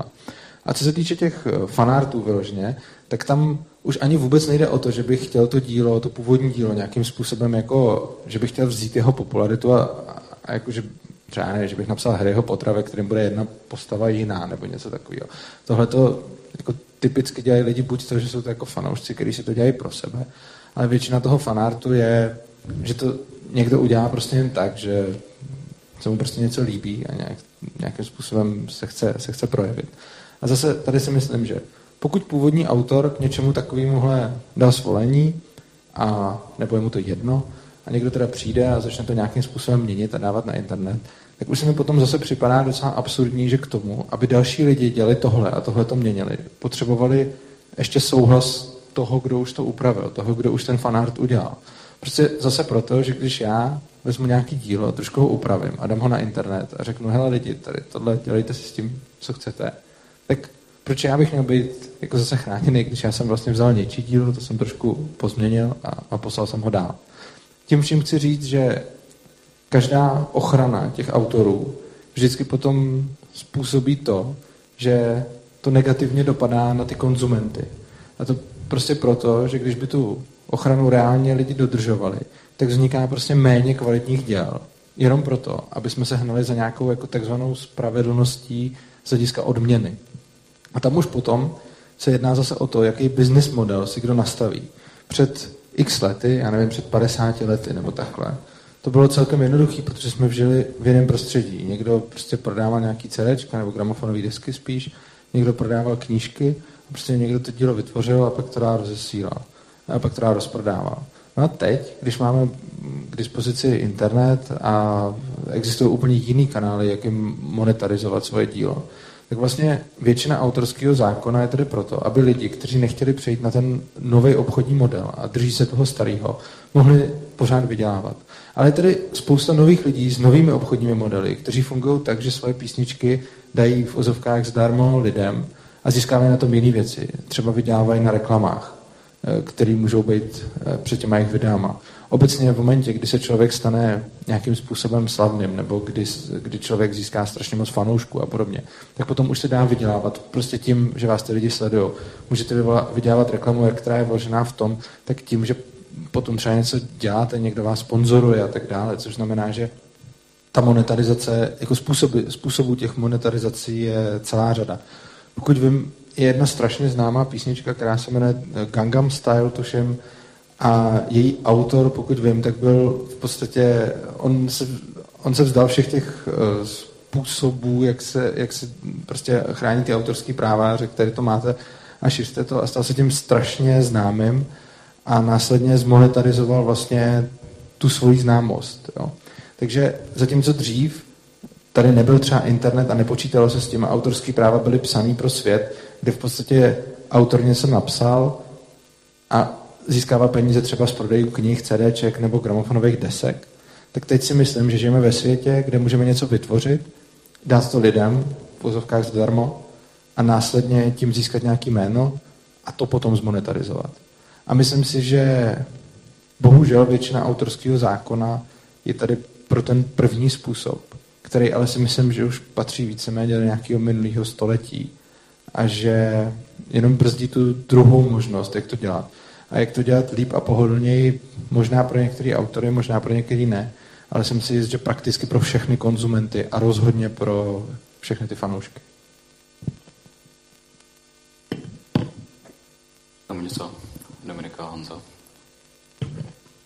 Já teďka, teďka jako váhám, teda jestli je, kdyby jsme chtěli naplňovat vlastně tenhle ideál, tak jestli je lepší způsob ten autorský zákon jako takový zrušit, nebo ho se teda nechat jenom jako dobrovolně akceptovatelný, tak co, co by byla teda ta vhodnější varianta? No, podle mě by, takhle, on v tom vlastně není rozdíl. Když ho, když ho zruším, no tak on pořád ten text někde existuje, že jo? takže kdokoliv může potom říct, jako tohle je moje smlouva, že jo? A ta by se vztahovala na ty, komu to dílo nějakým způsobem prodá. Že? Takže ono to vlastně je jedno. To, to, co já si myslím, je, že by neměl být prostě automaticky platný a vynucovaný tímhle tím způsobem. A to, že by nějaký takovýhle autorský zákon někde sloužil jako základ pro smlouvy, který někdo uzavírá se svými fanouškama nebo klientama, zákazníkama, tak to je jako v pohodě a potom je to normální smlouva. A pokud ten klient poruší tu smlouvu, tak může být nějakým způsobem sankcionován. Možná mohla bych reagovat, nebo Honza? No, tak samozřejmě model smluvních ujednání normálně v právu funguje. Já si do té smlouvy můžu sjednat cokoliv, ale pak se bavíme o tom, máme tam dvě nebo více stran a ta vyjednávací pozice potom těch subjektů může být jiná a ta jejich síla. Vrátím se zpátky k té umělé inteligenci. Pokud se podíváme na ty společnosti, které se tím vývojem, výzkumem zabývají, tak jsou to společnosti IBM, Facebook, Google a podobně. A vlastně teďka regulace není, takže pro ně je to celkem výhodné.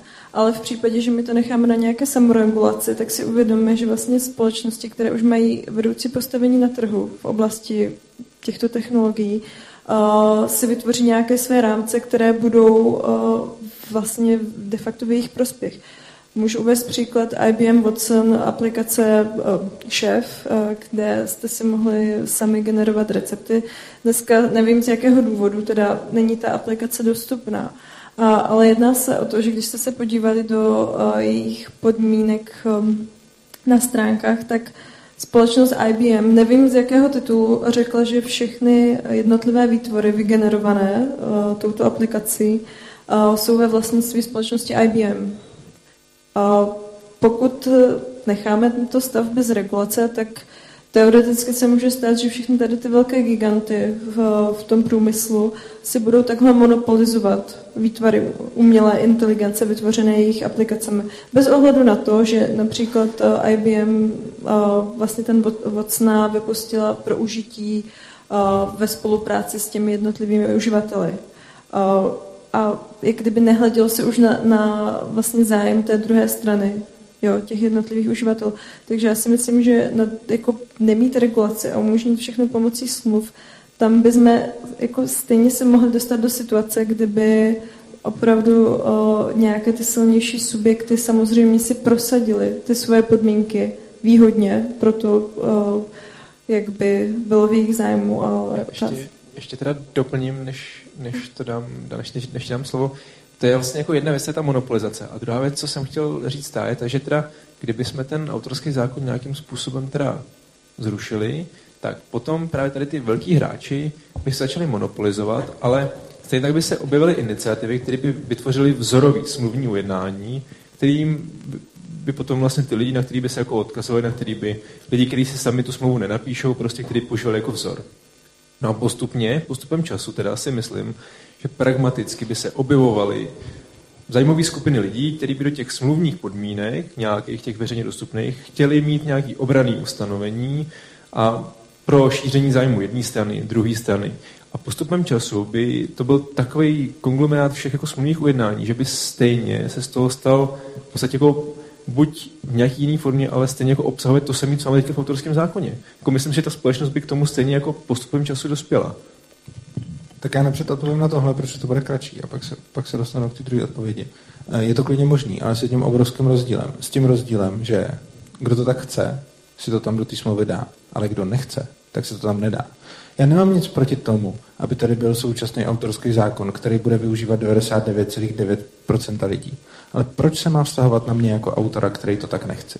Nevidím k tomu jediný důvod. Je úplně v pořádku, že by byl takovýhle autorský zákon, který by eh, vlastně nějakým způsobem si dávali do smluv ty lidi. A ta smlouva by se samozřejmě vždycky týkala toho autora a toho, kdo od něj to dílo kupuje. Ale netýkala už by se to třeba mě. A já bych, takovou, já bych si takovouhle prostě smluvní podmínku tam nedal a tím pádem jako je to přece moje věc a pokud nakonec já bych na tom byl škodný, tak to byla jenom moje chyba, že já jsem si ji tam nedal. Čili to je odpověď na tu první otázku. A ta druhá, já se teď hrozně omlouvám, může, můžeš jenom to říct tu kostru toho, co jsi říkal. Uh, ne, tak já jsem se bavila o té síle těch jednotlivých jo. smluvních stran Možná. a možnosti prosadit si Jasně. vlastně ty podmínky na úkor zájmu druhé strany a podobně. Určitě. Jsou zase dvě možnosti. Buď ty lidi, něco takového, co ta velká strana udělá, co ta velká strana dělá, tak buď jsou ty podmínky pro ně v zásadě akceptovatelné a potom to tak bude, ale těm lidem to nevadí, protože ty podmínky jsou pro ně v zásadě akceptovatelné. A nebo to, co ta velká strana dělá, je pro ty lidi problém. A v momentě, kdy je to pro ně problém, no tak přesně začne sbírat ty zákazníky každá konkurence, která řekne, hele, my to děláme jinak. A je to prostě, je to, je to prostě tak, že tady zazněly slova jako monopolizace a podobně. Ale monopolizace, jako skutečný monopol, vznikne tam, kde zakážete ostatním subjektům, aby vstupovali na ten trh. V momentě, kdy na ten trh může kdokoliv vstoupit, tak tam sice může být nějaký velký dominantní hráč, to je pravda. Ale ten může dělat jenom takové věci, které jsou pro lidi ještě akceptovatelné. V momentě, kdy se ten velký hráč začne chovat tak, že už to pro lidi akceptovatelný nebude, no tak tím dává prostor tomu, kdo tuhle tu věc změní. Takže když prostě, jako je možný, že bude nějaká aplikace s receptama a je možný, že ty lidi, kteří to používají, tak jim úplně jedno, kdo to vlastní, ty recepty. Jo? A prostě jsou to lidi, kterým je to jedno. A pokud platí, že 99% lidem je jedno, kdo ty recepty bude vlastnit, no tak v takovém případě to tak hold bude a bude to tak fungovat, ale vlastně to nepůsobí žádný zásadní poškození nikomu, protože těm lidem je to v podstatě jedno. V momentě, kdy těm lidem na tomhle tomu začne záležet a budou chtít, aby to takhle nebylo, no tak ten okamžik získává obrovský, obrovskou výhodu první konkurence, která přijde, udělá stejnou aplikaci a řekne, tady nevlastníme ty recepty potom, tady si s tím můžete dělat dál, co chcete, nebo ty práva jsou prostě nějak jinak. A je to, že jako lidi se vždycky podívají na ten současný stav a řeknou si, no to je hruza, je tady velký subjekt a on má lepší vyjednávací pozici. Ano, samozřejmě má. Ale v momentě, kdy velký subjekt ty eh, lepší vyjednávací pozice bude dlouhodobě zneužívat a bude ji zneužívat takovým způsobem, že to těm lidem bude doopravdy vadit a nebude jim to jedno. V momentě, kdy jim to jedno, tak to nevadí, že to dělá. V momentě, kdy jim to bude doopravdy vadit, no tak prostě přejdou k první konkurenci, která řekne, hele, my to tady máme stejný, až na to, že vás nebudeme takhle vojemávat. Máme posledních 10 minut, jo, takže se budeme muset trošku posunout. Trošku se dostáváme uh, vůbec jako k představám o tom, jak funguje společnost. Uh, mám pocit, že dle tvého vnímání funguje jako velmi ideálně, neexistují žádný fake news, marketing a tak dále, který když by do toho začal vstupovat, tak by to asi malinko to vůbec ne, jako ty, ty ani, síly ani, jako, ani, jako zpřehodnotil. Dobře, já dám teda ještě prostor vám tady v publiku. Jestli máte nějaký dotaz, tak určitě klaďte.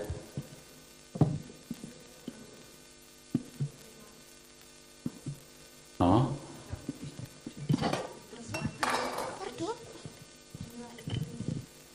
Neřešit jako třeba u Photoshopu. A proč to neřešit tak jako třeba u Photoshopu, když tam něco udělám, mám práva já a ne programátor Photoshopu. Brát AI jako software. To byl dotaz na koho konkrétně? ta umělá inteligence samozřejmě software je, jak tomu má právě ten programátor. Jo. Teďka, když teda se budeme bavit o té druhé kategorii, to jsou ty výtvory umělé inteligence, tak tam, jak říkám, tam je mnoho z těch subjektů, protože Photoshop je nějaký vytvořený prostředí, ten rámec má nějakého autora. V tom se prostě tvoří, právě k tomu má potom ten, kdo to v tom vytvořil. Nicméně, na rozdíl od tady těch programů, ty programy nejsou vystavený na základě skenování internetu na základě nějakého setu dalších děl, dalších autorů, ať už skrze aplikaci výjimek, omezení nebo licencí a nemají tam ten krok toho datastu, na kterým je to trénovaný, kde jsou ty další autorské díla, které jsou užívaný, kde jsou zase oprávněný zájmy těch subjektů k tomu, aby k tomu výslednému výtvoru, na základě kterých se to vlastně vytvořilo, měli nějaký práva. Že tam je jako víc subjektů ve hře, kde si myslím, že jejich zájmy se musí zvážit u toho výsledného výsledného výtvoru. Doufám, že uspokojím dotaz. Děkuju. Tak, byla tady ještě jedna ruka. Uh, vím uh, velmi matně, že je nějaký rozdíl mezi chápání evropským autorského práva a americkým a že v americkém právu to je víc právě tak, že si člověk vlastně musí zaregistrovat tu značku a pak teda jako je chráněn a pokud si ji nezaregistruje, tak asi do nějaký značné míry lze to dílo využívat dál, ale zajímalo by mě, jak, jak teda jako hodně to funguje, nebo jestli je to pochopitelný ten dotaz. No, Chci se to zhostit? Chci se zhostit odpovědí? A nechceš, dobře, tak. Uh, Americe to není taky postavný, myslím, jako na formálním chápání toho copyrightu. Když tak, když tak mě oprav nebo doplň. A je to tak. A, není to tam. Ne, je to tak, máš pravdu. Jo, mám pravdu. No. tak, a, je to tak, že tam funguje úřad, u kterého se to musí zaregistrovat v případě, že podle jakéhosi precedentu chcete nárokovat, a teď nevím, jestli náklady řízení nebo náhradu škody, jedno z toho. Nicméně i tam to vzniká neformálně, tam není potřeba žádný formální krok dělat pro to, abych měl autorský práva. Co je tam třeba za rozdíl proti tady kontinentálnímu systému, je to, že i právnická osoba může být autorem a že práv se můžu vzdát. Jo, tam funguje prostě to, že já můžu říct, chci to mít v public domain, to znamená, nechci tomu žádný práva a dějte si s tím, co chcete, což je tady asi ten ideální model, o kterém tady kolega mluvil. To u nás nefunguje. Ale znovu zopakuju, ten formální princip, že by to vznikalo, takže se musí někde registrovat, to tam takhle nefunguje. Ještě dotaz? Leoš Válka. Eh, já bych se Já mám takový dojem, jak jsem vás poslouchal a je to vlastně první přednáška dneska, kterou tady, nebo e, přednáška, myslím panel, který poslouchám a e, mně e, přijde úplně, úplně úžasný, že až na, se omlouvám, já nepřečtu odsaď vaše jména, ale pán, který vypadá jako, že má teda ten anarchistický, lehoučce anarchistický nátisk, přestože přestože chápe, že asi existuje nějaká regulace ve společnosti a podobně.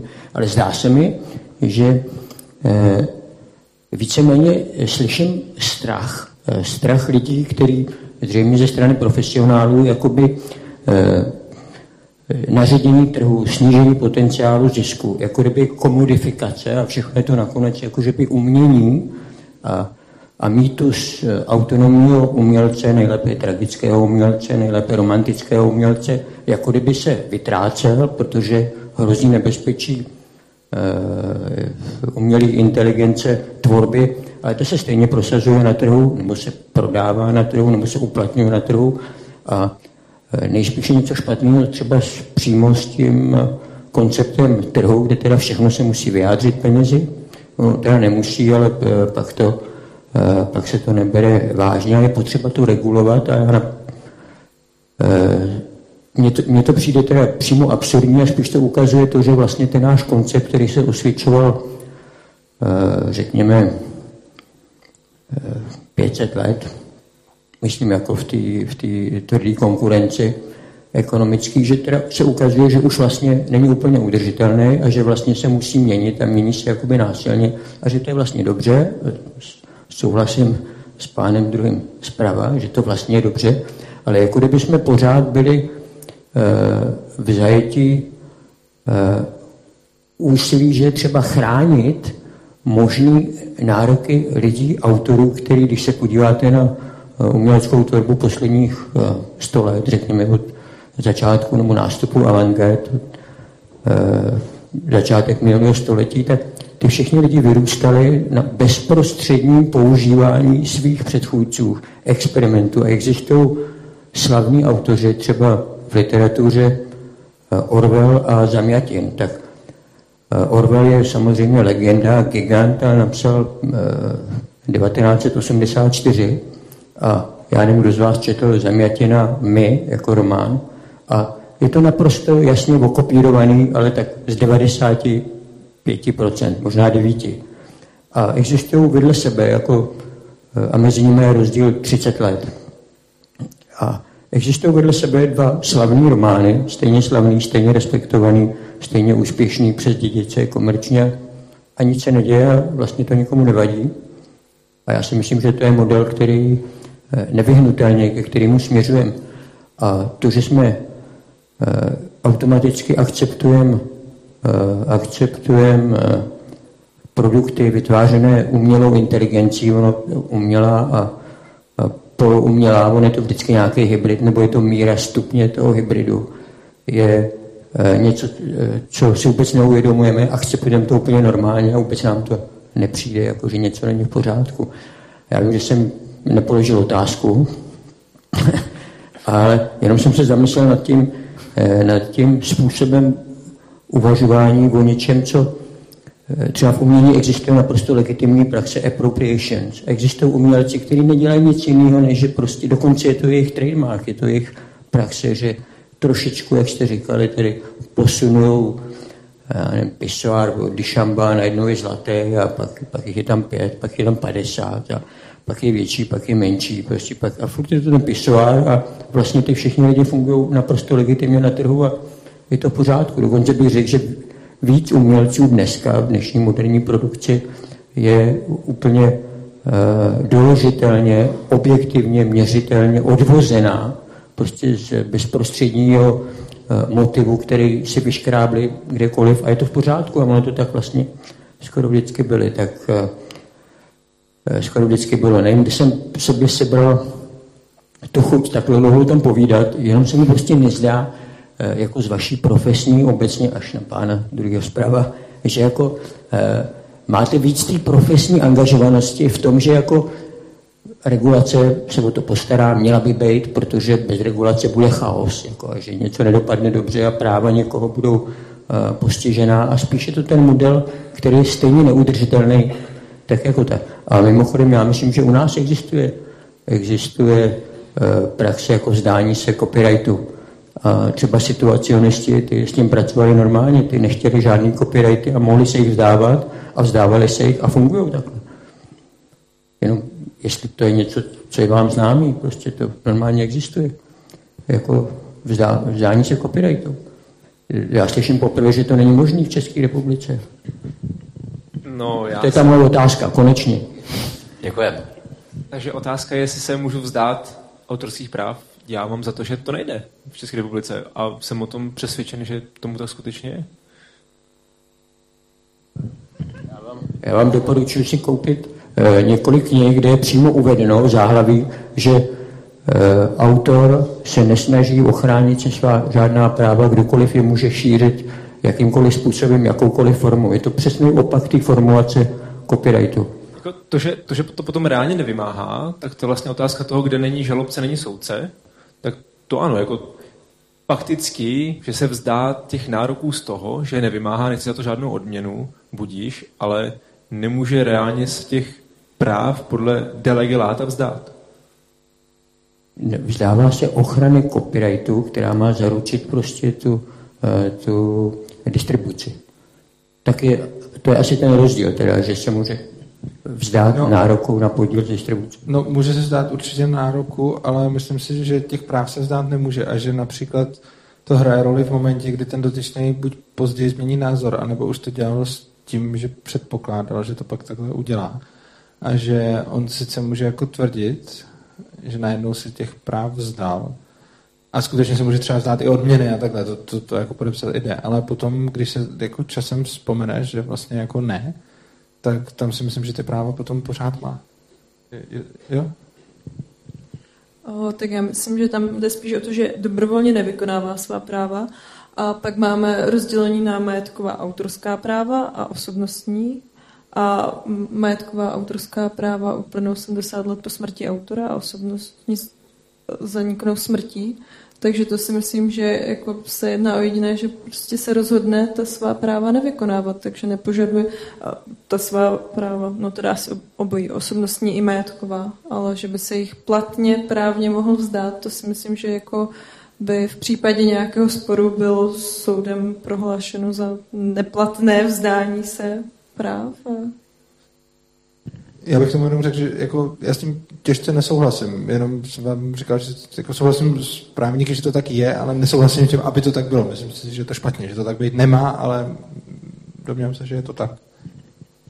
Tak on je to právě dáno, že jo, tou osobnostní složkou autorského práva, kdy se říká v komentářích se to píše, že autorské právo je výronem osobnosti autora. Ano, ano, to je, to je telcová formulace, přesně tak. to je moje oblíbená, tak. tak.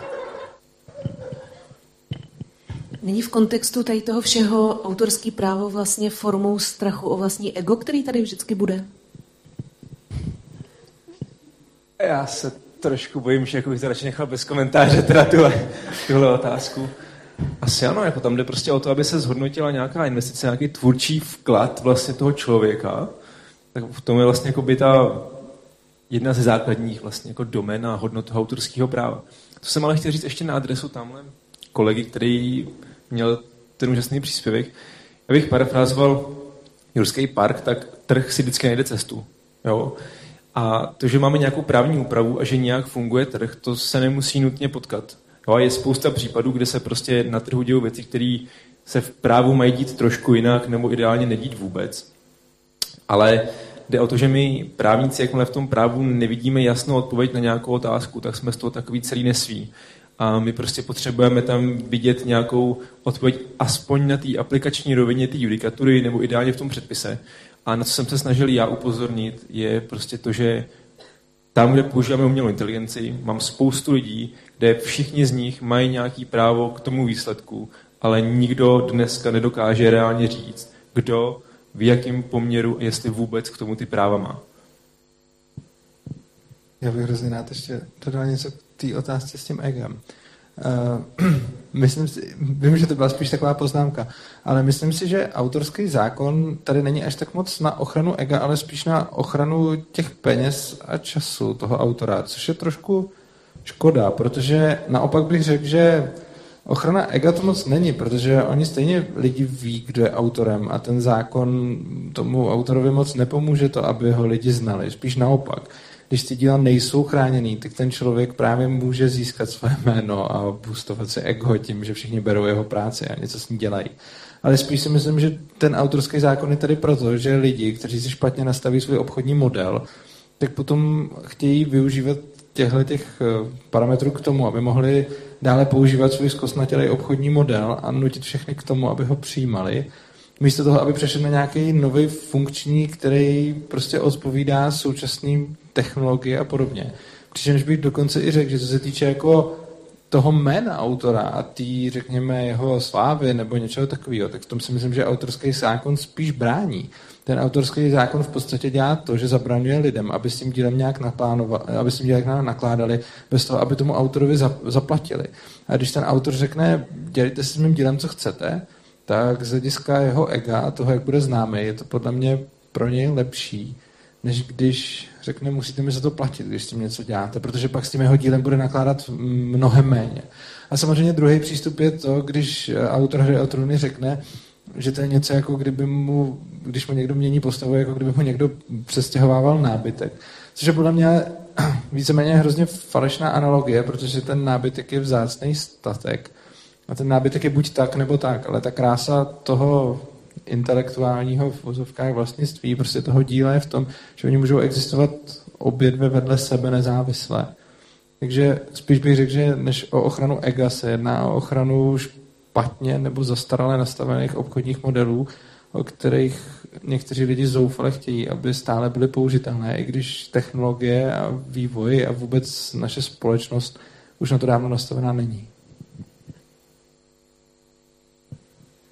Jo, tak asi nějaký jako drobný komentář. já, jako my se tady bavíme o nějakých obchodních modelech a podobně. A, a když se podíváme třeba na hudební průmysl a trh s hudbou, tak přesto, že vlastně ten e, obecně reakce na ty moderní technologie byla zpomalená a ten trval nějakou dobu, než se ten hudební trh uvědomil, že uh, budoucnost není v hmotných nosičích, Eh, tak dneska eh, národní pobočka FP má zpracované každoroční studie, jak vlastně se distribuje legálně hudba. A v posledních letech se ukazuje, že eh, to vlastně přichází od, od té offline distribuce k té online a ten hudební průmysl se postupně vlastně zvedá. A opět, kdyby tam dochází k ziskovosti a nemyslím si, že by to samozřejmě reagovali na, na tu změnu toho trhu, ale jako že by jim v tom nějak osobně jako úplně bránil autorské právo, nebo že jim, by jim tam postavil zeď a jako museli uplatňovat jenom vlastně kvůli rámce, ve kterém operovali ten, ten starý obchodní model, to si úplně nemyslím. A druhá věc, to, to zmínění vlastně dvou autorů a existence dvou děl vedle sebe, tak já si myslím, že tam se asi uplatní ten základní autorskoprávní princip a to je ochrana myšlenky a ochrana toho vyjádření, který vlastně na druhou stranu dává limity uh, pro tu tvorbu, pro tu tvorbu, která může paralelně existovat vedle sebe, že autorské právo nám nechrání, ne, nemonopolizuje, když to řeknu, ty obecné uh, nevzácné statky, ale chrání nám až potom vlastně to jeho konkrétní individuální vyjádření projevení té osobnosti toho autora. Takže já si myslím, že tam jako zase potom asi není problém, aby paralelně mezi sebou existovaly díla podobná a, a tak dále, ale samozřejmě ten můj příspěvek třeba směřoval vyloženě na použití opravdu to, toho, jak kdyby klíčové podstatné části toho autorského díla původního. Já jenom v rychlosti, abych to, abych to nenatahoval. To první věc, co se týče eh, zrovna té hudby, kterou si zmínila, tak zrovna tam, já jako samozřejmě neříkám, že ty autorské zákony jsou zeď, která je neprobouratelná, ale třeba zrovna ta hudba, tak tam je třeba ta osa, že jo, a to jako, to, to myslím, že je úplně jako případ dost extrémní. A co se týče těch eh, dvou děl existujících na sobě, eh, mně přijde ta, vůbec ta formulace ochrana myšlenky jako strašně absurdní. To, že já napíšu, to, no ne, to, že já, no ne, to, že já napíšu dílo, který bude úplně stejný Harry Potter, jenom Snape tam bude jinak, tak tím nějak není čím to původní dílo, to tady pořád je v té podobě, ve které tady bylo. A kdo nechce to moje, tak se na něj může vykašlat, ale když já udělám nějaký dílo, který je skoro stejný, jenom jednu věc jsem v něm změnil, no tak neuškodím těm, těm lidem, kteří chtějí to původní, protože ty si můžou číst a koukat na to původní a když by náhodou to, co jsem tam změnil, bylo tak super, že to lidi zaujme, no tak jenom některým lidem něco přidám navíc. Ale jako nezničil jsem tu myšlenku. Já, ta původní pořád existuje, úplně tak, jak byla, a jenom jsem přidal ještě jednu, která je prostě hodně podobná. Jenom ještě to byla otázka nebo koment. Teď eh, jenom ten příměr, jak jste říkal, ochrana myšlenky, to je taky to, co mě pobavilo, protože kdybychom vzali třeba filozofii, a když to je, přijde někdo, třeba Schopenhauer prostě, nebo Wittgenstein a má vlastní systém, prostě opravdu systém, u kterém by se dalo říct, že je autorský, ale v životě by ho nenapadlo, že by jako ho chránil autorsky, protože jeho jediným zájmem je prostě prosadit svůj pohled, což je jeho praxe. A e, jestli to umění, prostě ty kategorie, prostě myšlenky, jestli všechno probíhá prostě v myšlení a teda v mentálním prostoru nevyhnutelně a pak se to přenese do nějaké jiné formy, tak já myslím, že u těch filozofů je to jednoznačně absurdní. Jako, nebo slyšeli jste, že by si někdo nechal patentovat filozofický systém? Nebo ochránit? Já teda ne. Neumím si to představit. A byli naprosto solitérní, geniální filozofové, jako třeba Wittgenstein, kde je prokazatelně e, autorství jako úplně originální. A nikoho by to nenapadlo. A bavíme se o jiných formách, které jsou třeba Eh, a nebo architekti, že by se architekti nechali patentovat uh, Gary, uh, Frank Gary, že by se nechal patentovat svůj přístup, že teda generuje počítačově nějaký tvary a pak to převede do plechu, to nikoho ani nenapadne, protože to je automaticky součástí jako nějakého veřejného prostoru, sdíleného prostoru. A já myslím, že tam okamžitě se ukazuje, že vlastně ten koncept toho individuálního autorství je problematický a nevyhnutelně asi předurčený té spekulace eh, k, k nefungování. Je, prostě to je, nebo, a to je moje otázka, tady to je opravdu otázka, jestli mi to můžete uh, vysvětlit, v čem se liší uh, román, autorský prostě román, řekněme Dostojevský, od nějakého velkého architekta a od velkého filozofa. A je to ochrana myšlenky, když začneme na stejném začátku. No, tady už jako několikrát padlo, že myšlenku nechráníme. Chráníme vyjádření myšlenky. To znamená, mám myšlenku o tom, že vytvořím kouzelnický svět a napíšu ho do té knížky větu za větu, tak jak napsala prostě Rowlingová. A to vyjádření, to znamená prostě ty věty, to na tom papíře, to je chráněný. Ne ta myšlenka, že vytvářím kouzelnický svět s nějakýma postavama. Jo? Že pokud já prostě vezmu tu střední myšlenku kouzelnického světa, s nějakou školou někde v lesích, napíšu na základě toho něco jiného, tak potom samozřejmě Rowlingová se bude přijít s tím dalším, že to jako kopírovat, že to je plagiát, ale pokud já prokážu, že to je prostě jenom myšlenka a není to okopírovaný vyjádření té myšlenky, tak je to v pořádku. Nechráníme myšlenku, chráníme vyjádření. Co? Já, já samozřejmě jsem nemyslel, že budeme chránit jednotlivé myšlenky, které přicházejí a odcházejí. Já jsem uh, uvažoval jako teda manifestovaný a teda uh, převedený myšlence, pochopitelně to jsem opravdu nemyslel, že bychom byli schopni se ochránit jako biologický procesy nebo mentální procesy, abstraktní. To eh, děkuji za vysvětlení a to mě teda ani napadlo, že bychom chránili myšlenku.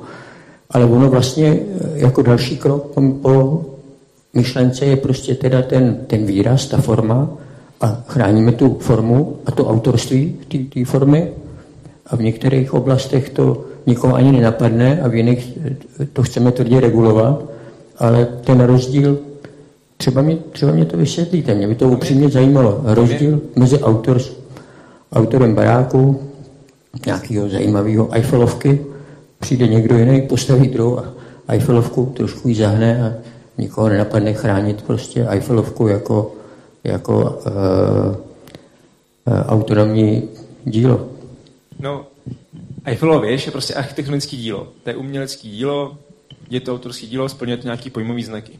A to, aby jsme teda odlišili to, co teda budeme chránit autorským právem, pro tam ty pojmové znaky, kde je třeba můj nejoblíbenější znak, na který jsem dokázal napsat asi 180 normostran, znak jedinečnosti v autorskoprávním smyslu. A ta jedinečnost říká, že aby to teda bylo autorské dílo, tak to musí být nový ve vztahu k tomu, co už existuje a neopakovatelný ve vztahu k tomu, co potenciálně ještě existovat může.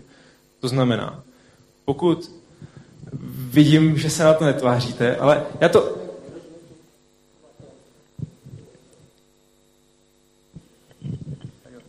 Já jenom jsem, abych uh, udržel myšlenku, jako nerozumím tomu, že jste říkal, tak minulost, dobře, je to nový, ale budoucnost, aby to nebylo opakovatelný, tý, tomu už nerozumím, protože jsem myslel... Typ, typický příklad, tak když Tolkien se rozhodl napsat svoje pána prstenů, tak nedělám si iluze o tom, že někdo z nás tady v místnosti by něco takového dokázal nezávisle na něm napsat.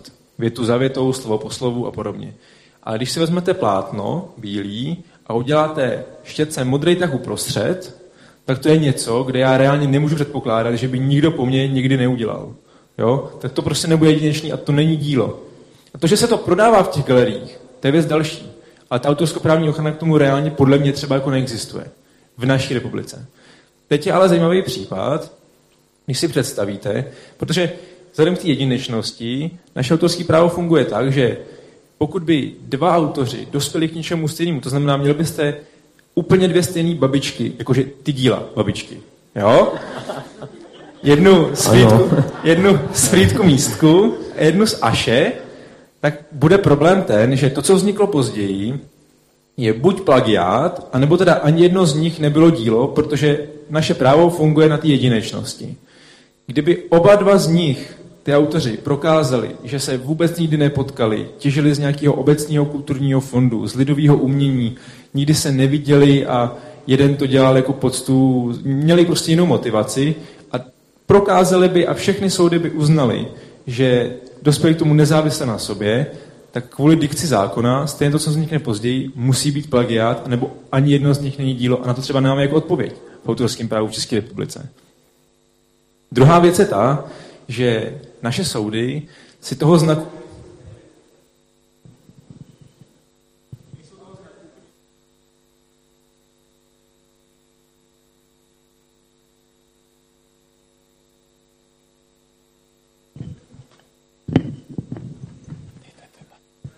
Ne, to je baterka. Mluvit to. Tak už jsme tady dlouho. Tak se budeme takhle pendlovat jenom jeden. Tak na nejvyšším soudě se například jako ta argumentace jedinečnosti dělá jenom tak, že se vezme prostě odborný výklad pana Telce a pak se vyvodí závěr, aniž by se vůbec zhodnocovalo to, jestli to jedinečný je nebo ne. A neumíme s tím jako pracovat, což je jako jeden z problémů. Ale tolik asi k tomu, že teda to vyjádření myšlenky musí být jedinečný. A to, že ta Eiffelovka má nějaký tvar, má to nějaký patra, když někdo potom postaví věž, která je tomu podobná, tak ano, ta věž asi půjde teda od země nahoru, což je něco, co se dá logicky předpokládat, bude mít nějaký patra, bude se asi nějakým způsobem zužovat směrem, čím výš, čím to bude uší, ale nemůže to vypadat stejně jako ta Eiffelovka, to znamená stejná konstrukce, stejně zahlí, stejně šišatý a podobně. Jo, to potom, potom by to byl zásah do díla. Eh, ale v architektuře eh, nikdo to autorství takhle nesleduje, takže Číňani staví veselé repliky a vůbec se autorství prostě neřeší. Jenom, že zrovna v té architektuře to vůbec jako... No, tak tam, tam je potom důležité jako najít nějaký základní jako dají nějaký základ, na kterým se prostě shodneme, že to je něco, z čeho se prostě nutně čerpá, co jsou ty prvky, které všude používáme. Jo? To znamená, v hudbě mám nějaký základní prostě rytmy na bicí, nějaký základní basové linky, to jsme se prostě shodli, že jako základ to používáme, to nechráníme. Tak v těch stavbách zase jsou nějaký prvky. To, že Číňani něco kopírují a že to po nich nikdo nevymáhá, je ale zase jenom otázka toho, že to, že to nikdo prostě aktivně nedělá, protože se mu to nevyplatí. Ale reálně to zásah je. Pokud teda jako někdo staví něco stejného jako tady, postaví si tančí cínu v Číně z nějakého důvodu, to je prostě zásah. Ale že to nikdo nevymáhá, je věc jako druhá. By se ještě slušelo dodat, že že uh, jakoby různé přístupy k autorskému právu se samozřejmě liší kultury a od Jasně, kultury. to je stát v Číně je to poměrně jako zase, jakoby tam je známý, že plagiátorství je bráno jako podsta tomu dílu, takže Jako tam ten přístup je téměř jako obrácený. Potom, a... potom vlastně ještě prvek teritoriality, to znamená jako náš autorský zákon uplatním tady v Čechách, ale v Číně bych to prostě poslal ten zásah zase podle čínského práva. Jo, takže tam je otázka, jestli teda podle čínského práva by to byl zásah. Podobně. Taky no. Ano? Děkuji. Já bych se jenom chtěl zeptat na jeden dotaz. Asi tak dvě patra pod náma běží výstava v podstatě, vlastně, která trošku souvisí tady ten s festivalem a to je důvod, proč je tady ten festival. A já bych se vás chtěl zeptat na váš osobní názor. Jsou tam dva počítače, na kterých na jednom stránka monoskop.org, Dušana Baroka, kterou nevím, jestli znáte, ale v podstatě z ní sdílí duševné vlastnictví, které se týká primárně teorie umění nebo mediálního umění. Na tom druhém počítači běží stránka, která se jmenuje SciHub, a teda tam je to v principe projekt Library Genesis. Mě by zajímal váš názor, osobní názor, ne právní výklad, ale osobní názor. Mají tyhle stránky existovat a je důvod, že existují a že můžou z nich ty studenti nebo lidi, kteří mají zájem o ty vědomosti čerpat, nebo by naopak měly být prostě zakázány a ty vědomosti, které se v nich jako můžeme získat, by měly být prostě potlačeny nějakým zákonem. Děkuji. To je konkrétně na mě? Uh, já se přiznám, že úplně nevím, co se na těch webech píše, co tam běží za informace. Na stránce Library Genesis můžete najít několika tisíců článků jo, tady nebo jsme. knížek. A stránka monoskop.org zhromažďuje několik vlastně stovek, čeho se týká, je to Wikipedia, vlastně je to taková Wikimedia stránka, teda má ten wiki profil. Můžete tam najít vlastně jako knížky, texty v podstatě, ale ptám se o tom, co jsme tady řešili. Je to vlastně nějaké duševné vlastnictví, ale bez toho, že ty lidi k tomu mají přístup a můžou na základě toho generovat nové nějaké duševné vlastnictví, které může znamenat nějaký jako progres vlastně té společnosti. Mě by zajímal ne váš vlastně jako právní pohled na tu věc, ale váš osobní názor. Protože ptal jsem se nějakých lidí vlastně z obe obce, jako univerzitní, jako z akademie a obecně vlastně samozřejmě bavíme se o tom, že tohle je věc, která nemá existovat, protože poruší autorský zákon. Ale v principu ty pedagogové mi řekli, že první, co tím studentům doporučí, tak je, aby využili tady ty platformy. Takže mě váš osobní názor v podstatě. Tak. Postupně. Jako právník vám samozřejmě řeknu, že ta věc by existovat neměla, protože to je prostě zásah do autorských práv. Jako akademik a osobně vám můžu říct, že kdyby jsme takovýhle weby neměli, tak dostávat se k těm zdrojům informacím je takový jako ouvej. Jo? Ale to říkám jako za sebe. Jeden kamarád mě říkal, že to používá. A, a tak. Tak a jinak to znáš. Můj osobní názor je, že si asi neumím představit žádný obsah, o kterém si myslím, že by měl být zakázaný.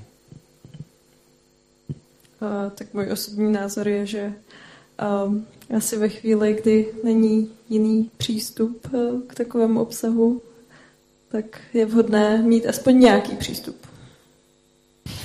Nebo si... ne, myslím, že se asi shodneme, no, že jako pokud ten přínos té stránky jako je objektivně kladný, no tak, no, tak jako mně je to sympatické, že to existuje, ale samozřejmě jako právník jako vidím, že to v pořádku není. No. V tom asi není co říct. A... Jestli můžu, je strašně zajímavý, že vlastně se vždycky bavíme o nějakých obecných principech, o tom, jak to má fungovat, ale potom když se dostaneme na konkrétní případy, tak jsou tady tři právníci, kteří souhlasí s něčím, co odporuje v podstatě těch principům, který se stávají. A já bych jenom chtěl k tomu nadhodit ehm, to, co já tady celou dobu říkám, je, je blbý mít jedno centralizované právo. Pojďme to decentralizovat a dělat to tak, že když se něco konkrétního děje, se tam v tom případě řeší ty smlouvy, aby se potom nestalo to, že se všichni shodneme na nějakém centralizovaném právu, který třeba většina lidí i zastává. A když se jich potom zeptáte na konkrétní případ, tak vám všichni řeknou, že vlastně jako ne. Máte pocit, že právo v té dnešní podobě přežité? Jinými slovy řečeno. Já si myslím, že právo asi přežité není, jako s ohledem na to, jak dlouho to právo se vyvíjelo a trvá. A si myslím, že asi jako má ještě stále svoji roli. A taky si nemyslím, že právo jako celý je přežitý. Možná bychom se mohli shodnout na tom, že je nedokonalý v aktuálním nastavení, v řadě aspektů, v řadě ohledech a že určitě jako přiblížit ho víc obrazu potřeb a představ společnosti by bylo ideální, ačkoliv zavádět decentralizovaný systém, toho bych se trošku bál. Tak bych to asi schrnul. Tak jo. Z jakého důvodu bych to shrnul? No už je... Z jakého důvodu byste se bál zavádět decentralizovaný systém? A z důvodu toho, že nemyslím si, že nechat věci v rukou více autorit, nebo bez, úplně bez autority, je šťastný model, protože dřív nebo později by to podlehlo, řekněme, entropii, si myslím já. Vzhledem k tomu, že máme nějaký centrální orgán, nějakou centrální autoritu, máme tady aspoň nějakou základní představu o tom, jakým způsobem by to mělo fungovat, kam to směřovat, jak se to ubírat, jak to regulovat. A bez té autority by časem si myslím, dospěli bychom k nějakému chaosu a entropii. Já si myslím, že právo ani nepovažuji za přežitek, ale myslím si, že centralizovaný právo jako takový je prostě celkově krok špatným směrem už od začátku. A jsem zastáncem policentrického práva a nemyslím si, že by nutně vznikla entropie, protože je řada příkladů z konkrétních decentralizovaných systémů, kde ty subjekty bez toho, aby byly nuceny, nakonec dojdou k tomu, že je dobrý držet nějaké společné standardy, ale ten háček je v tom, že my nikdy nedokážeme posoudit, kdy to je ten případ a kdy není. A tím, že tomu vnutíme centrální autoritu, tak nemáme ani možnost to zjistit. Tím, že ji nevnutíme, no tak tam, kde je výhodný se sjednotit na společných normách, se to stane, protože je to výhodné. A tam, kde to výhodný není, se to nestane. V, to, v tom právu hodně záleží si myslím i jako na odvětví, protože například jako trestní právo, kde bylo decentralizované, to znamená nebyla by jednotná soudní soustava, a jednotný orgán, který by to nějak jako vynucoval, to by přece byl chaos, to by jako nebylo úplně jako ono. Na druhou stranu máme tady nějaké jako performativní pravidla, to znamená úhled nějakých jako definičních autorit, jako jsou poskytovatelé internetových služeb a podobně, kde jako stát říká, já garantuju tyhle ty subjekty a vy tu regulaci nějakým způsobem nastavte podle potřeb toho trhu, podle potřeb toho prostředí. Jo. Takže ta decentralizace v nějakých, nějakých jako aspektech ta decentralizace už tady jako existuje a třeba v tom trestním právu, tom si myslím, že by to byl teda jako velký problém. Nevím, co ostatní kolegové právníci na to. Tak trestní právo je dobrý extrémní případ, kde jako decentralizace asi by nebyla v zájmu mm, podle mě nikoho, hlavně případně uh, občanů. Zároveň, jako my se tady bavíme o decentralizaci, ale myslím si, že ten trend jako společnosti jako takové, když se podíváme na globalizaci a harmonizaci v nadnárodních celcích, jako úplně nevykazuje jako pr- prvky toho, že bychom chtěli mít decentralizované právo. Zároveň, jak tady uvedl kolega, tak jsou opravdu oblasti práva, kde to fungovat může a kde to tak funguje, ať už to jsou definiční autority, ať už se obecně právo kyberprostoru řeší různými i třeba na, na úrovni nestátních organizací a podobně, tak ale zároveň je to nějaký jako korpus zájmu, kde se prostě jsme se shodli na tom, že ta regulace na nějaké centrální úrovni je vhodná. Jako já si myslím, že to vychází už jako z konceptu jako společenská smlouva a zabránění války všech proti všem a, a podobně. A jako má to nějaký svůj historický vývoj a původ a e, předám slovo. A to tak, k fanouškovskému teda... umění, kterému jsme se tady věnovali. Právě, trošku Já bych jenom tomu, když už teda zaznělo... Jenom já tady teda ještě přeruším, jo, už jsme skutečně jako přetáhli hodně, tak pojďme, pojďme si říci, já nevím, že každý ještě jako sdělí jednu věc, jednu myšlenku, kterou tak Honza už ne, ten už řekl vše. Tak budu poprosím případně ještě Dominiku. Dělím poslední myšlenku a, a to ta, že ačkoliv tady zaznělo, že eh, trestní právo je systém, je extrémní příklad, který nemůže být decentralizovaný, tak eh, chtěl bych jenom říct, že už přes deset let se zabývám anarchokapitalismem, což je teorie, která přesně mimo jiné ukazuje i decentralizovaný trestně právní systém. Samozřejmě tady není prostor k tomu, abych to nějakým způsobem popisoval, ale rád bych jenom všem řekl, že zavrhnout to stylem, to nebude fungovat, nazdar, není úplně dobrý, protože já jsem to na začátku udělal taky a v momentě, kdy jsem se tím začal víc zabývat, tak jsem byl velice překvapen. O, tak já nevím, jestli se mám vrátit k fanouškovskému umění nebo tady k tomu, co proběhlo. Bavili jsme se o kyberprostoru, právní regulaci.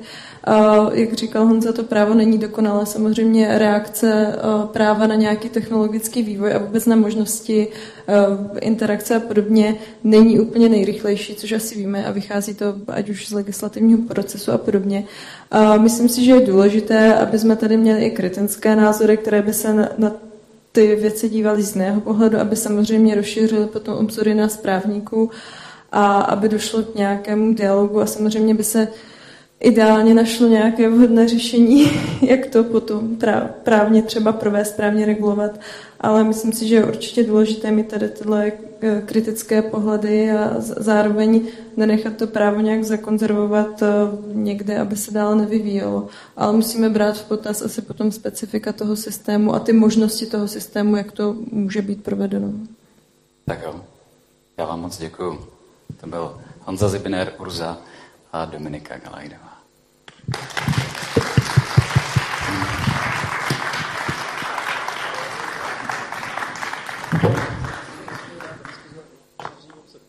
Patrně.